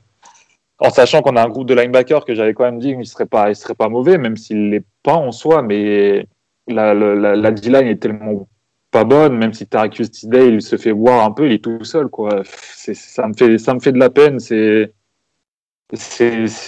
triste. J'ai dit que sur Twitter, parce que j'avais regardé un peu nos commits pour l'année prochaine, heureusement qu'on va chercher des top joueurs à leur niveau au poste de safety et de cornerback, parce que là, il va falloir faire quelque chose. C'est pas possible pour Ole Miss de continuer avec une défense depuis déjà maintenant 3 ans, si je dis pas de bêtises, qui est mauvaise. Mais alors cette année, à mon avis, ça va pas changer. Faut pas falloir se leurrer. Ça va être comme ça toute la saison. On n'a pas assez de talent, pas assez de qualité. Donc ça m'embête. Voilà. Je dis merci au kicker de Kentucky qui rate son XP sur leur touchdown en overtime. Un grand merci à lui, et contrairement à lui, notre kicker le réussit. Donc voilà. Donc très content des qualités mentales, des ressources mentales qu'il a fallu à l'attaque pour aller chercher les matchs. Et un grand bravo à Lane Kiffin qui a pas tremblé dans le play calling. Franchement, s'il y a une attaque à boire en sec à part Florida cette année, c'est peut-être Ole Miss, sans faire d'ombre à Alabama, mais bon, bien sûr, c'est tous les ans Alabama, donc voilà. Mais ouais, j'espère qu'il y aura pas de cas de Covid. J'espère que Matt Corral il va continuer sur cette lancée, parce que on parlait de mécanique de lancée d'ailleurs tout à l'heure, elle a changé. Il a des lancers beaucoup plus conventionnels et ça a l'air de bien marcher. Donc je suis vraiment très très très très hypé par notre attaque et par Matt Corral dont je change un peu d'avis. Je disais pas qu'il était nul, mais je disais qu'il allait être limité et qu'il arriverait sûrement pas à faire mieux que ce qu'il faisait. Et moi continue à me faire mentir et c'est très bien. Eval, j'ai une question vite. Ça fait quoi d'être à la fin d'un match où t'as un kicker qui gâte un truc et que c'est pas le tien? Ouais. Toi, on me dit que t'es gentil et forcément faut que tu viennes tacler derrière. Pourquoi je t'accorde en plus? Justement. Pour une fois que c'est pas ton kicker qui fait une dinguerie, genre quel est ton ressenti, toi qui en as connu? Bah rien, je suis content, mais moi tu sais, c'était la saison dernière, je l'ai passé, c'est pas grave, hein. Ça va bien, je me sens bien. Ah, mais merci Guillaume, merci pour l'intervention Guillaume. Coupez-lui le micro à lui. On en reparlera au café. Ah bah zut, ça va fermer cette semaine. Auburn qui se déplaçait du côté de Georgia, c'était un peu le match à voir du week-end aussi. Finalement, victoire 27-6 pour Georgia qui a mené tranquillement tout le match, hein, si je puis dire. On va même pas rester très longtemps sur ce match. Très mauvais match de Bonix, le quarterback d'Auburn, avec presque 50% de complétion, 177 yards, une interception, c'est tout. En face, on a eu... Alors juste ouais. Elio, je t'arrête, c'est pas un mauvais match de Bonix. Ah, si, il n'y a pas les joueurs pour aller... Pour réceptionner les ballons, pour courir, c'est ce qu'on a dit, enfin c'est ce que j'avais dit en preview d'Auburn. Il lance des briques, non, il lance pas des bons ballons. Alors, il a de la pression, il y a une très bonne D-line de Georgia en face, la O-line d'Auburn un peu flanchée, tout ça. Ça, je suis d'accord. Mais il suit toujours que la haute route, il lance pas des bons ballons. Alors, j'ai rien contre Bonix, au contraire, j'ai toujours trouvé bien d'ailleurs qu'il choisisse Auburn par rapport à son père. Mais pour le coup, moi j'ai des trucs contre lui. Vas-y. Ah oui, non, oui, en effet, oui. Oregon. Oh là. Et ça sera coupé au montage, les gars. Excusez-moi, pardon. En face, Georgia, c'est Zamir White, le running back, 88 yards de touchdown, très bon match. Et Stetson Bennett, JT Daniels, qui n'a toujours pas joué. Stetson Bennett, qui vient de Juco, du côté de Georgia. Je pense que même lui n'aurait jamais deviné qu'il jouerait un seul match avec Georgia. C'est un touchdown, 0 interception, 240 yards et un bon match. J'ai trouvé qu'il a bien géré son match, Bennett. Voilà. Et puis, petite dédicace à Pickens qui n'a mis que 26 yards, mais un touchdown et quand même très bon match du petit George Pickens qui est un des meilleurs receveurs de SEC quand il ne tape pas, comme l'avait dit Augustin la semaine dernière. Match suivant, c'est Arkansas qui se déplaçait du côté de Mississippi State. Je sais que Guillaume, tu vas vouloir en parler rapidement, s'il te plaît, parce que je sais que si toi tu peux en parler des heures.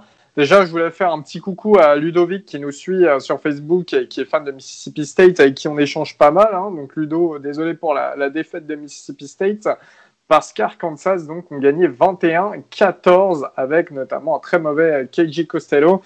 Toi, qu'as-tu pensé de ce match, notre ami Guillaume, et qu'as-tu pensé de la performance des deux quarterbacks? Parce que c'était quand même un beau match-up de quarterbacks. Donc ouais, juste pour commencer, je vais revenir vite fait ce qu'on disait la semaine dernière, où on était tous partis en enflammade avec Mike Leach et KJ Costello, et moi le premier évidemment. Sauf qu'on a oublié, en fait, on a vu tous le bon côté de Mike Leach, on a oublié le mauvais, parce que Mike Leach, c'est exactement ça en fait. C'est, il va te faire l'upset du siècle, mais derrière il va te perdre contre une équipe que tu dois battre jour et nuit. Donc ça, c'est un fait. On est tous partis en enflammade parce qu'il y a eu tous les records, il y a eu LSU en face, tout machin. On est partis en enflammade et on a oublié ce que était vraiment Mike Leach, un génie offensif. Mais des fois, ces équipes, c'est très très inconstant, on va dire. Ensuite, je te coupe 30 secondes parce que moi j'étais pas là la semaine dernière pour parler de Costello, mais Costello, c'était vraiment voilà un coup de peau, parce que Costello, pour un quarterback qui regarde que la haute route ou le receveur qu'il a choisi dès le début, c'est ce quarterback-là. Donc pour moi, c'était le match, et puis le reste de la saison, ça sera comme ce match qui s'est passé ce week-end. Vous êtes enflammés, mais il n'y avait pas de quoi s'enflammer, parce que c'était pas terrible son match, hein. Mis à part les 600 yards, c'était pas top, hein. Mais voilà, mis à part les 600 yards, peu importe, ça m'étonnerait que tu fasses 600 yards de hot route. Je suis d'accord qu'il a tendance à fixer un peu trop ses receveurs. Maintenant, dire 600 yards, c'est juste entre guillemets, juste du cul et de la hot route, je trouve que c'est un peu excessif. Moi, ce que j'en ai retiré de ce match, c'est que KJ Costello, encore une fois, il fait pas un match dégueulasse. Il finit à 43 sur 59. Donc, le mec a encore envoyé 60 passes dans ce match. 3 TD. Le problème, c'est le 1 TD, 3 inter. Sur les 3 inter, en fait, pour moi, c'est le problème quand t'as un quarterback qui envoie du 43 sur 59, c'est qu'à un moment, le mec se dit, vu dans le mood dans lequel je suis, tout va passer. Et en fait, il y a deux des trois interceptions, si je dis pas de bêtises, c'est des lancers que pour moi, tu ne dois pas les faire. Ou alors, pour moi, c'est des balles que tu dois jeter en touche. T'as commencé à rouler, il y a rien pour toi sur ce côté-là. Genre, juste accepter de, vas-y, c'est pas grave, on perd pas de yard, on n'en prendra pas dans tous les cas, mais comme ça, on n'en perd pas, on fait pas de dinguerie.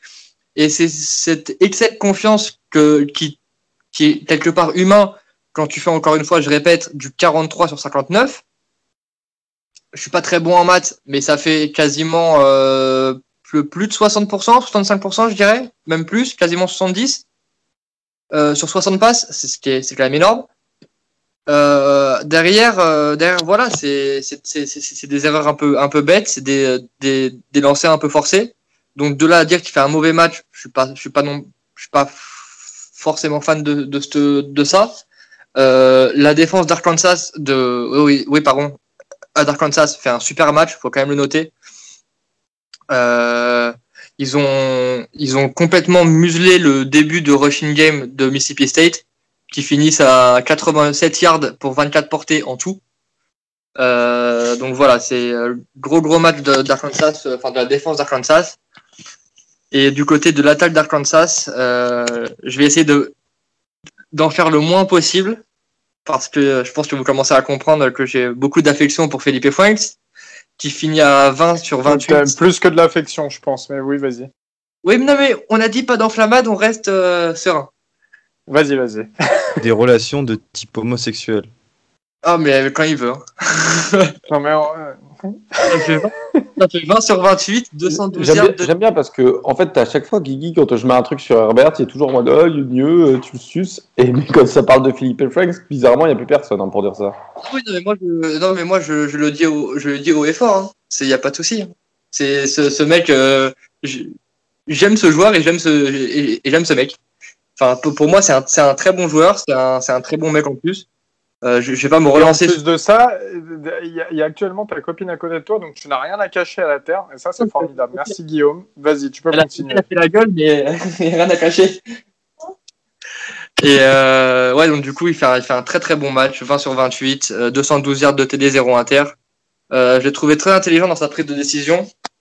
Après, sur les deux TD, c'est deux fois des receveurs assez libres, sachant que sur les deux, il tape un pump fake d'abord, donc c'est ils sont libres, mais il fait le nécessaire pour qu'ils soient libres aussi. Très bon match. Leur rushing d'attaque, qui était vraiment leur point fort l'année dernière, n'a pas été incroyable, hein, c'est le moins qu'on puisse dire. 37 portées pour 63 yards, 0 TD. Donc ensuite, le rushing game d'Arkansas, il a été quasiment inexistant. On va synthétiser comme ça. Côté receveur, c'est leur receveur Warren, Devion Warren, qui fait un très gros match avec 4 réceptions, 100 yards d'un TD. J'ai beaucoup aimé de lui, en vrai.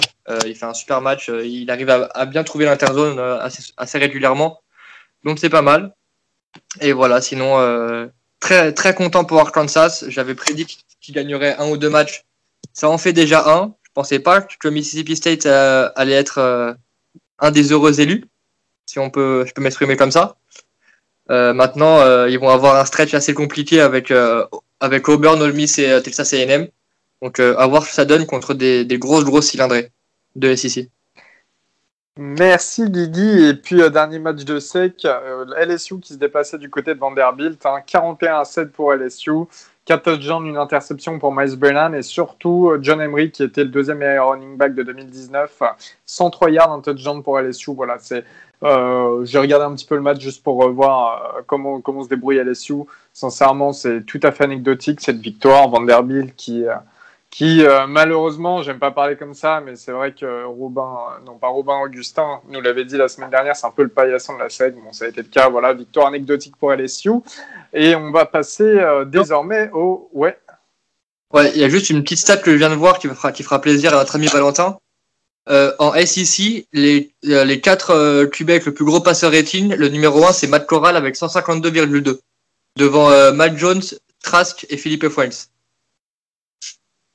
Eh oui, monsieur, on produit les meilleurs quarterbacks de SEC, nous. Ouais, mais calme-toi, tu vois, j'aurais dû faire la gueule. Comment allumer la mèche ?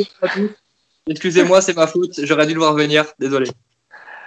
On passe très rapidement au review du Group of 5, et ensuite, on vous promet, on accélère un petit peu. On sait que le temps passe, mais c'est vrai qu'il y avait un gros morceau avec la SEC qui est revenue depuis la semaine dernière, et puis tous ces gros matchs. Il y avait quand même pas mal de matchs intéressants à suivre. Le Group of 5 qui vient de nous être présenté par Augustin. Alors ouais, comme vous le savez, le Group of 5, c'est aussi du football, et c'est du très beau football. Il faut trouver les bons matchs. Alors BYU, qui était le 22e du pays, a explosé Louisiana Tech 45-14 avec une super performance de Zach Wilson, le Johnny Manziel, le Mormon, comme les insiders américains aiment l'appeler, donc 325 yards et 2 touchdowns. Cincinnati, le 15e national, a battu South Florida, notamment grâce à un touchdown sur kick return de 97 yards. Dans le duel des académies militaires, Air Force a explosé Navy 40-7. Là, ça devient récurrent, les grosses défaites de Navy. Donc voilà, les Midshipmen, ils déçoivent vraiment, et à vrai dire, moi je ne l'attendais pas du tout, surtout avec leur performance face à Notre-Dame l'an dernier, qui... laisser présager une meilleure saison. Et les amis, surtout, c'est SMU qui était, je pense, un des matchs de la semaine, qui a battu Memphis sur le score de 30-27. 30-27 grâce notamment à un match de Reggie Robertson Jr., le receveur des Mustangs, incroyable. Notamment, il fait une action où il met un cut, il casse les genoux de son défenseur. Ça, la feuille de stats est incroyable, 2 touchdowns, 243 yards, et Cocorico, Junior Rao, notre français, qui a déjà été élu homme défensif du match de la semaine dernière par son coach. Il a provoqué plutôt le fumble de la gagne, qui a permis à son kicker du coup de récupérer le ballon dans le camp de Memphis. Alors qu'il y avait 27-27, il restait à peu près une minute à jouer, et ce kicker a mis le field goal de la gagne. Donc voilà, Junior Rao, hyper clutch pour son 4e match, qui rend, je crois, SMU comme étant la seule équipe avec un bilan qui rend une fiche de 4-0. Donc bravo Junior, match incroyable. Et voilà, maintenant moi je vais regarder toutes les semaines SMU. Et je termine cette review du Group of 5 par la victoire de Tulsa face à UCF, qui était le 11e national. donc Tulsa qui avait déjà fait un super match face à Oklahoma State. Bref, la défense de l'équipe de Oklahoma a vraiment eu raison de cette équipe du CF que moi j'ai trouvé vraiment apathique, et Dion Gabriel en dehors de ses standards. Voilà Elio. Merci beaucoup Gus et félicitations encore une fois Junior, on continue comme ça. Il y a quand même du monde qui est, il y a du monde qui le suit Junior, je pense qu'ils s'en rendent compte qu'à moitié, mais il y a vraiment pas mal de Français qui le suivent. C'est un super vecteur. Ouais, un super vecteur pour le développement du college football en France. Complètement. On va passer au classement ePeople. Le classement ePeople, comme d'habitude, je vous donne le top 5 et ensuite les 5 derniers aussi.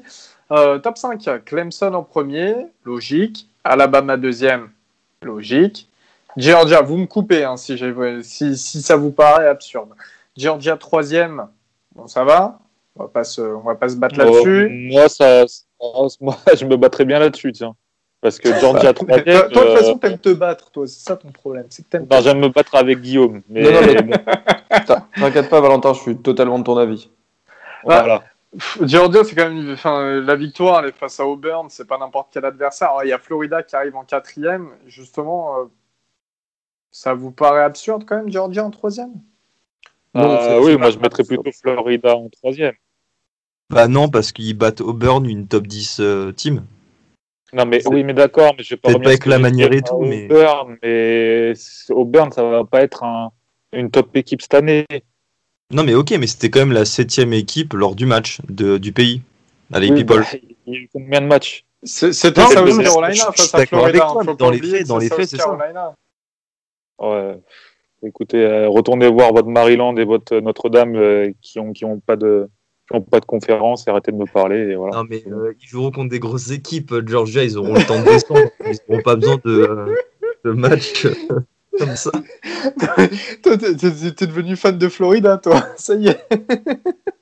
Non, mais je sais pas. Georgia ne mérite pas la 3e place et tout. Ils ont battu Auburn, qui n'est pas une grosse équipe cette année. Je dis pas qu'ils doivent être 17e. Ben, qu'ils soient 4, 5e, d'accord. Mais pas 3e. Florida mérite largement la 3e place.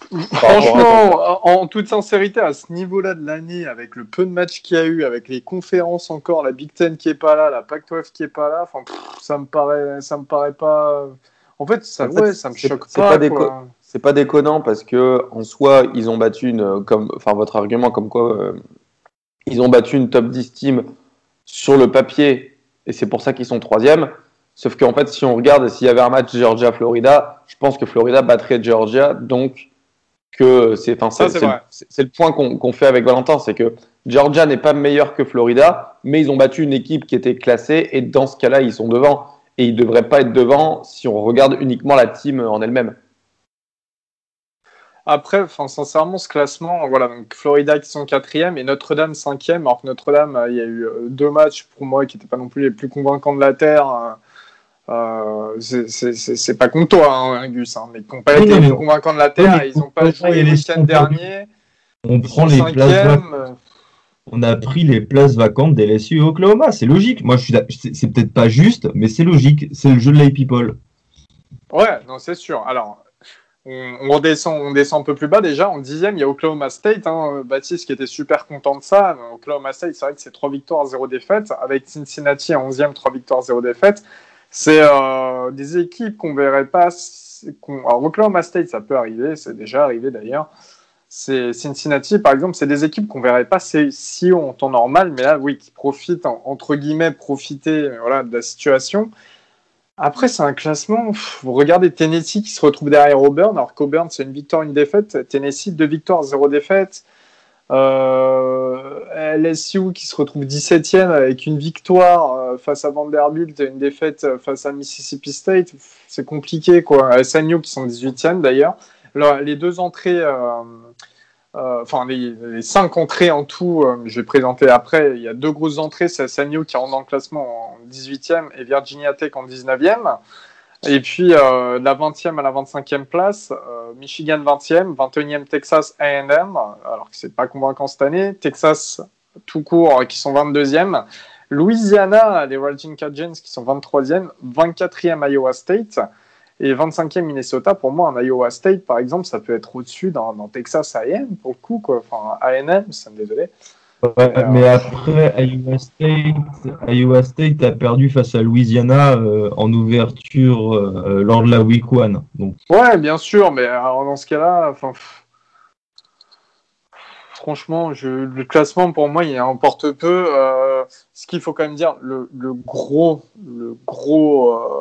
choc, c'est pas, pour moi, c'est mérité, hein, mais c'est quand même Oklahoma qui n'est plus dans le classement du tout, enfin, qui sont sortis du classement. Ça, pour vous, tout le monde est d'accord là-dessus? Ouais, évidemment. D'ailleurs, quand on regarde le classement lui-même, il y a 20 votes pour que Oklahoma soit dans le top 25. Il y a plus de votes pour que Oklahoma soit dans le top 25 que par exemple pour Pittsburgh, alors que Pittsburgh ils ont perdu de un seul point et ils avaient trois victoires. Donc non, ouais, totalement. Moi c'est j'aimerais quand même, on en a pas parlé, mais j'aimerais parler de Miami en 7. Je trouve qu'ils font que la ACC elle commence de plus en plus à... On était un peu médisant en début de saison, comme quoi la ACC, c'était une conférence un peu à l'image de la Pac-12 qui était un peu irrelevant. Il y avait Clemson et personne d'autre. Et là, d'avoir spécialement Notre-Dame dans le top 5, ils ont dans le top 10 de la People, ils ont 1, 2, 3, 4. Ils ont 4 équipes dans le top 10 des People en ACC, donc c'est plutôt pas mal. Et le duel, on en parlera tout à l'heure, mais le duel Miami-Clemson, ça sera hyper intéressant à voir pour la semaine prochaine. Ouais, complètement. C'est vrai que l'ACC, c'est quand même bien renforcé, ça a bien redémarré, ça se redore. Et il faut plus autant la minimiser qu'avant. C'est pas non plus la meilleure des conférences, mais il faut pas autant la minimiser. C'est super réflexion, Rob. Voilà, bon, un classement. Écoute, je pense que ça peut me mettre ta transition pour pour parler des matchs du week-end. Exactement. Quelle idée. Écoute, si tu veux, Elio, maintenant c'est moi qui fais le j'ai oublié, putain. Comment on appelle ça ? C'est moi qui prend les rênes du podcast. Je crois qu'il n'y a pas besoin pour le coup. Tu t'exprimes, il n'y a pas besoin. Ouais. Typique. Petite dédicace cachée. Et bien du coup oui, on va faire la preview des matchs qui arrivent. Ça va être très rapide, hein. On va dire victoire-défaite, ça va être simple. Si vraiment c'est des matchs où il faut argumenter un ou deux arguments grand max, mais victoire-défaite. Et on va présenter que les previews des équipes top 25, hein. On va pas chercher à aller vous présenter le reste. Et bien d'ailleurs, voilà, tu l'as dit, Miami qui se déplace à Clemson, victoire de Clemson quand même pour tout le monde, malgré que Miami peut mettre quelques touchdowns. Ouais. Moi je dis victoire de Clemson, mais ça c'est beaucoup plus serré que ça en aura l'air. Enfin, pour moi, il n'y a pas plus de 15 points de différence. Enfin, il n'y a pas de 2 TD d'écart. Magnifique. Valentin, Clemson ? Ouais, Clemson. Clemson aussi. Très bien, eh bien, unanime pour Clemson. Florida qui se déplace à Texas A&M. Florida. Ouais. On n'a pas trop à s'inquiéter normalement. Virginia Tech, déplacement à North Carolina, ça peut être plus serré que prévu, hein. Et alors, North Carolina sur le papier, Virginia Tech sur l'upset. Ouais, moi aussi Virginia Tech. Je les sens. Je sais pas pourquoi, mais avec le début de saison, moi je trouve en demi-teinte de North Carolina, c'est Hokies pour moi qui vont gagner. Et je pense qu'ils savent eux aussi Virginia Tech, hein, qu'il y a un truc à faire. Mm-hmm. Moi je suis pas, je suis plus pour UNC parce que je trouve que Braxton Burmeister, qui est le QB titulaire de Virginia Tech, c'est un transfert d'Oregon, donc je sais comment il était. Et pour, il n'a jamais été titulaire chez nous. Il était fourth string quarterback. Mais en spring game, je l'avais déjà vu jouer. Et même en spring game, il avait du mal. Donc là, contre UNC, je pense quand même que Samuel va dominer le débat. Le duel. Très bien. Et ça va être serré, en tout cas. Ça sera intéressant à suivre. Texas, pour le Red River Showdown, qui se déplace à Oklahoma, une des plus grosses rivalités du college football, il faut le dire. Il y aura sûrement des fans en gradin, de toute manière, sans masque. C'est pas trop grave, il y aura de l'ambiance. Texas-Oklahoma, là, je pense que pour moi, c'est un match un des matchs les plus indécis de la semaine. Ouais, Oklahoma. Non. Mais Oklahoma aussi, je suis d'accord avec Valentin. Ah, moi, c'est bien, c'est pas moi qui dis Oklahoma, moi j'avais dit Texas. Ah, c'est quoi, Val, je te rejoins en plus, 2-2. Il aura tort, Valentin, donc Robin, on est ensemble, mon ref. Franchement... Non, c'est vrai, moi, je dis Texas, alors je suis du côté de Valentin, il n'y a pas de souci. Pourquoi ça, tu vas changer là, sale girouette? Non, on est là. Moi, perso, je dis Oklahoma. Oklahoma, ils sont... Enfin, Texas, ils savent pas finir des matchs. Ouais, c'est vrai. Oklahoma non plus. Ils ne peuvent pas se permettre de perdre. Oklahoma non plus, ils savent pas finir. Mais après, ouais, c'est du 50-50. C'est vrai que le favori... Enfin, favori reste quand même Oklahoma, faut être honnête, mais on va voir. Coastal Carolina qui se déplace du côté de Louisiana. Les deux équipes, c'est quand même 3 victoires, 0 défaites. Louisiana qui sont rentrés dans l'IP Poll, mais Coastal Carolina qui ont eu pas mal de votes pour rentrer dans l'IP Poll aussi. Match serré, les Ragin' Cajuns, Coastal Carolina, ouais. Louisiana. Ouais, Louisiana, leur duo running back, il va rouler sur Coastal. Et puis match à domicile en plus du côté de Lafayette. Tennessee qui se déplace à Georgia. On reste sur du Georgia ou Tennessee peut le faire? Georgia. Moi, je vais aller mettre un upset pour Tennessee. Tennessee va gagner. Moi, je pense que tant qu'il y a Guarantano en quarterback, ils ne pourront pas gagner ce genre de match. Je te rejoins complètement, Valentin. Je pense que c'est la faiblesse principale de Tennessee, malheureusement, et que Georgia l'emportera. UTSA, l'Université du Texas à San Antonio, qui se déplace du côté de BYU. On est tous sur du BYU. UTSA qui font une saison pas trop mal, 3 victoires, 1 défaite, et 3 victoires, 0 défaite pour BYU. BYU. Ça va bien se passer du côté de Salt Lake et des Mormons. C'est une fac de Mormons. Texas Tech qui se déplace du côté d'Iowa State. Iowa State peuvent continuer sur leur bonne lancée de 2 matchs de victoire là, sur leurs 2 derniers matchs. Ouais, ça a lancé leur saison, je pense qu'ils vont gagner. Sachant qu'Alan Bowman ne jouera pas du côté de Texas Tech. Ouais. Non, je rejoins Gus sur le pronostic. Merci Rob. Donc Iowa State, Arkansas qui se déplace du côté d'Auburn. Est-ce qu'Arkansas peut le faire? C'est ça la question. Est-ce qu'ils peuvent le faire? Match accroché, je pense, et il y a une possibilité de victoire d'Arkansas en vue de ce qu'ils ont fait ce week-end. C'est possible. Il faudra que la défense de Auburn tienne quand même un peu plus que contre Georgia. C'est vrai. Match intéressant à voir. Ça va être serré. Je pense pas que ce sera un gros score, mais ça va être serré. Alabama qui se déplace à Ole Miss. Je suis désolé, Valentin. Je pense que ça va pencher Alabama. Ouais. Absolument. Bah, vous connaissez rien au foot, encore une fois. On va gagner. On va être numéro 1 et people la semaine prochaine. Franchement, si c'est le cas, je te jure que je te paye un maillot.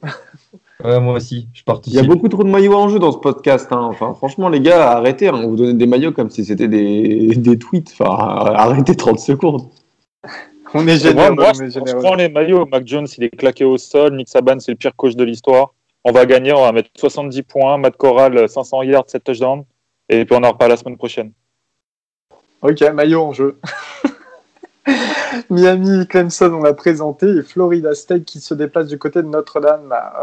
Notre-Dame, ça devrait le faire. Florida State qui ne sont pas dangereux. Ah ouais, bah ok. Ouais. Oh là là. Dernier match, Missouri LSU. Ouais, LSU. Valentin. LSU, pardon. LSU, donc, qui devrait enfoncer un peu plus Missouri. Missouri avec un bilan négatif, 0 victoire, 2 défaites. Voilà, mais une victoire qui ne devrait pas être spectaculaire pour LSU. Encore un week-end qui peut surprendre. Il y a eu des surprises le week-end dernier. Il peut y en avoir encore ce week-end. En attendant l'arrivée aussi de la Big Ten à la fin du mois. Voilà, merci de nous avoir suivis. C'était un gros épisode, mais il y avait quand même pas mal de matchs intéressants à présenter. Avec comme on l'a dit, plein de choses qui se sont passées. Comme d'habitude, merci de nous écouter. Merci à tous. Merci aussi d'échanger avec nous. Régulièrement, on voit les messages, les likes. Enfin, c'est super, ça, comme chaque semaine, on est obligé de le répéter, hein, ça fait chaud au cœur, donc merci beaucoup. Et puis voilà, n'hésitez pas à nous poser des questions durant la semaine, si vous le souhaitez. On est tous dispo, et puis on se dit à la semaine prochaine. Salut tout le monde. À la semaine pro, les rois.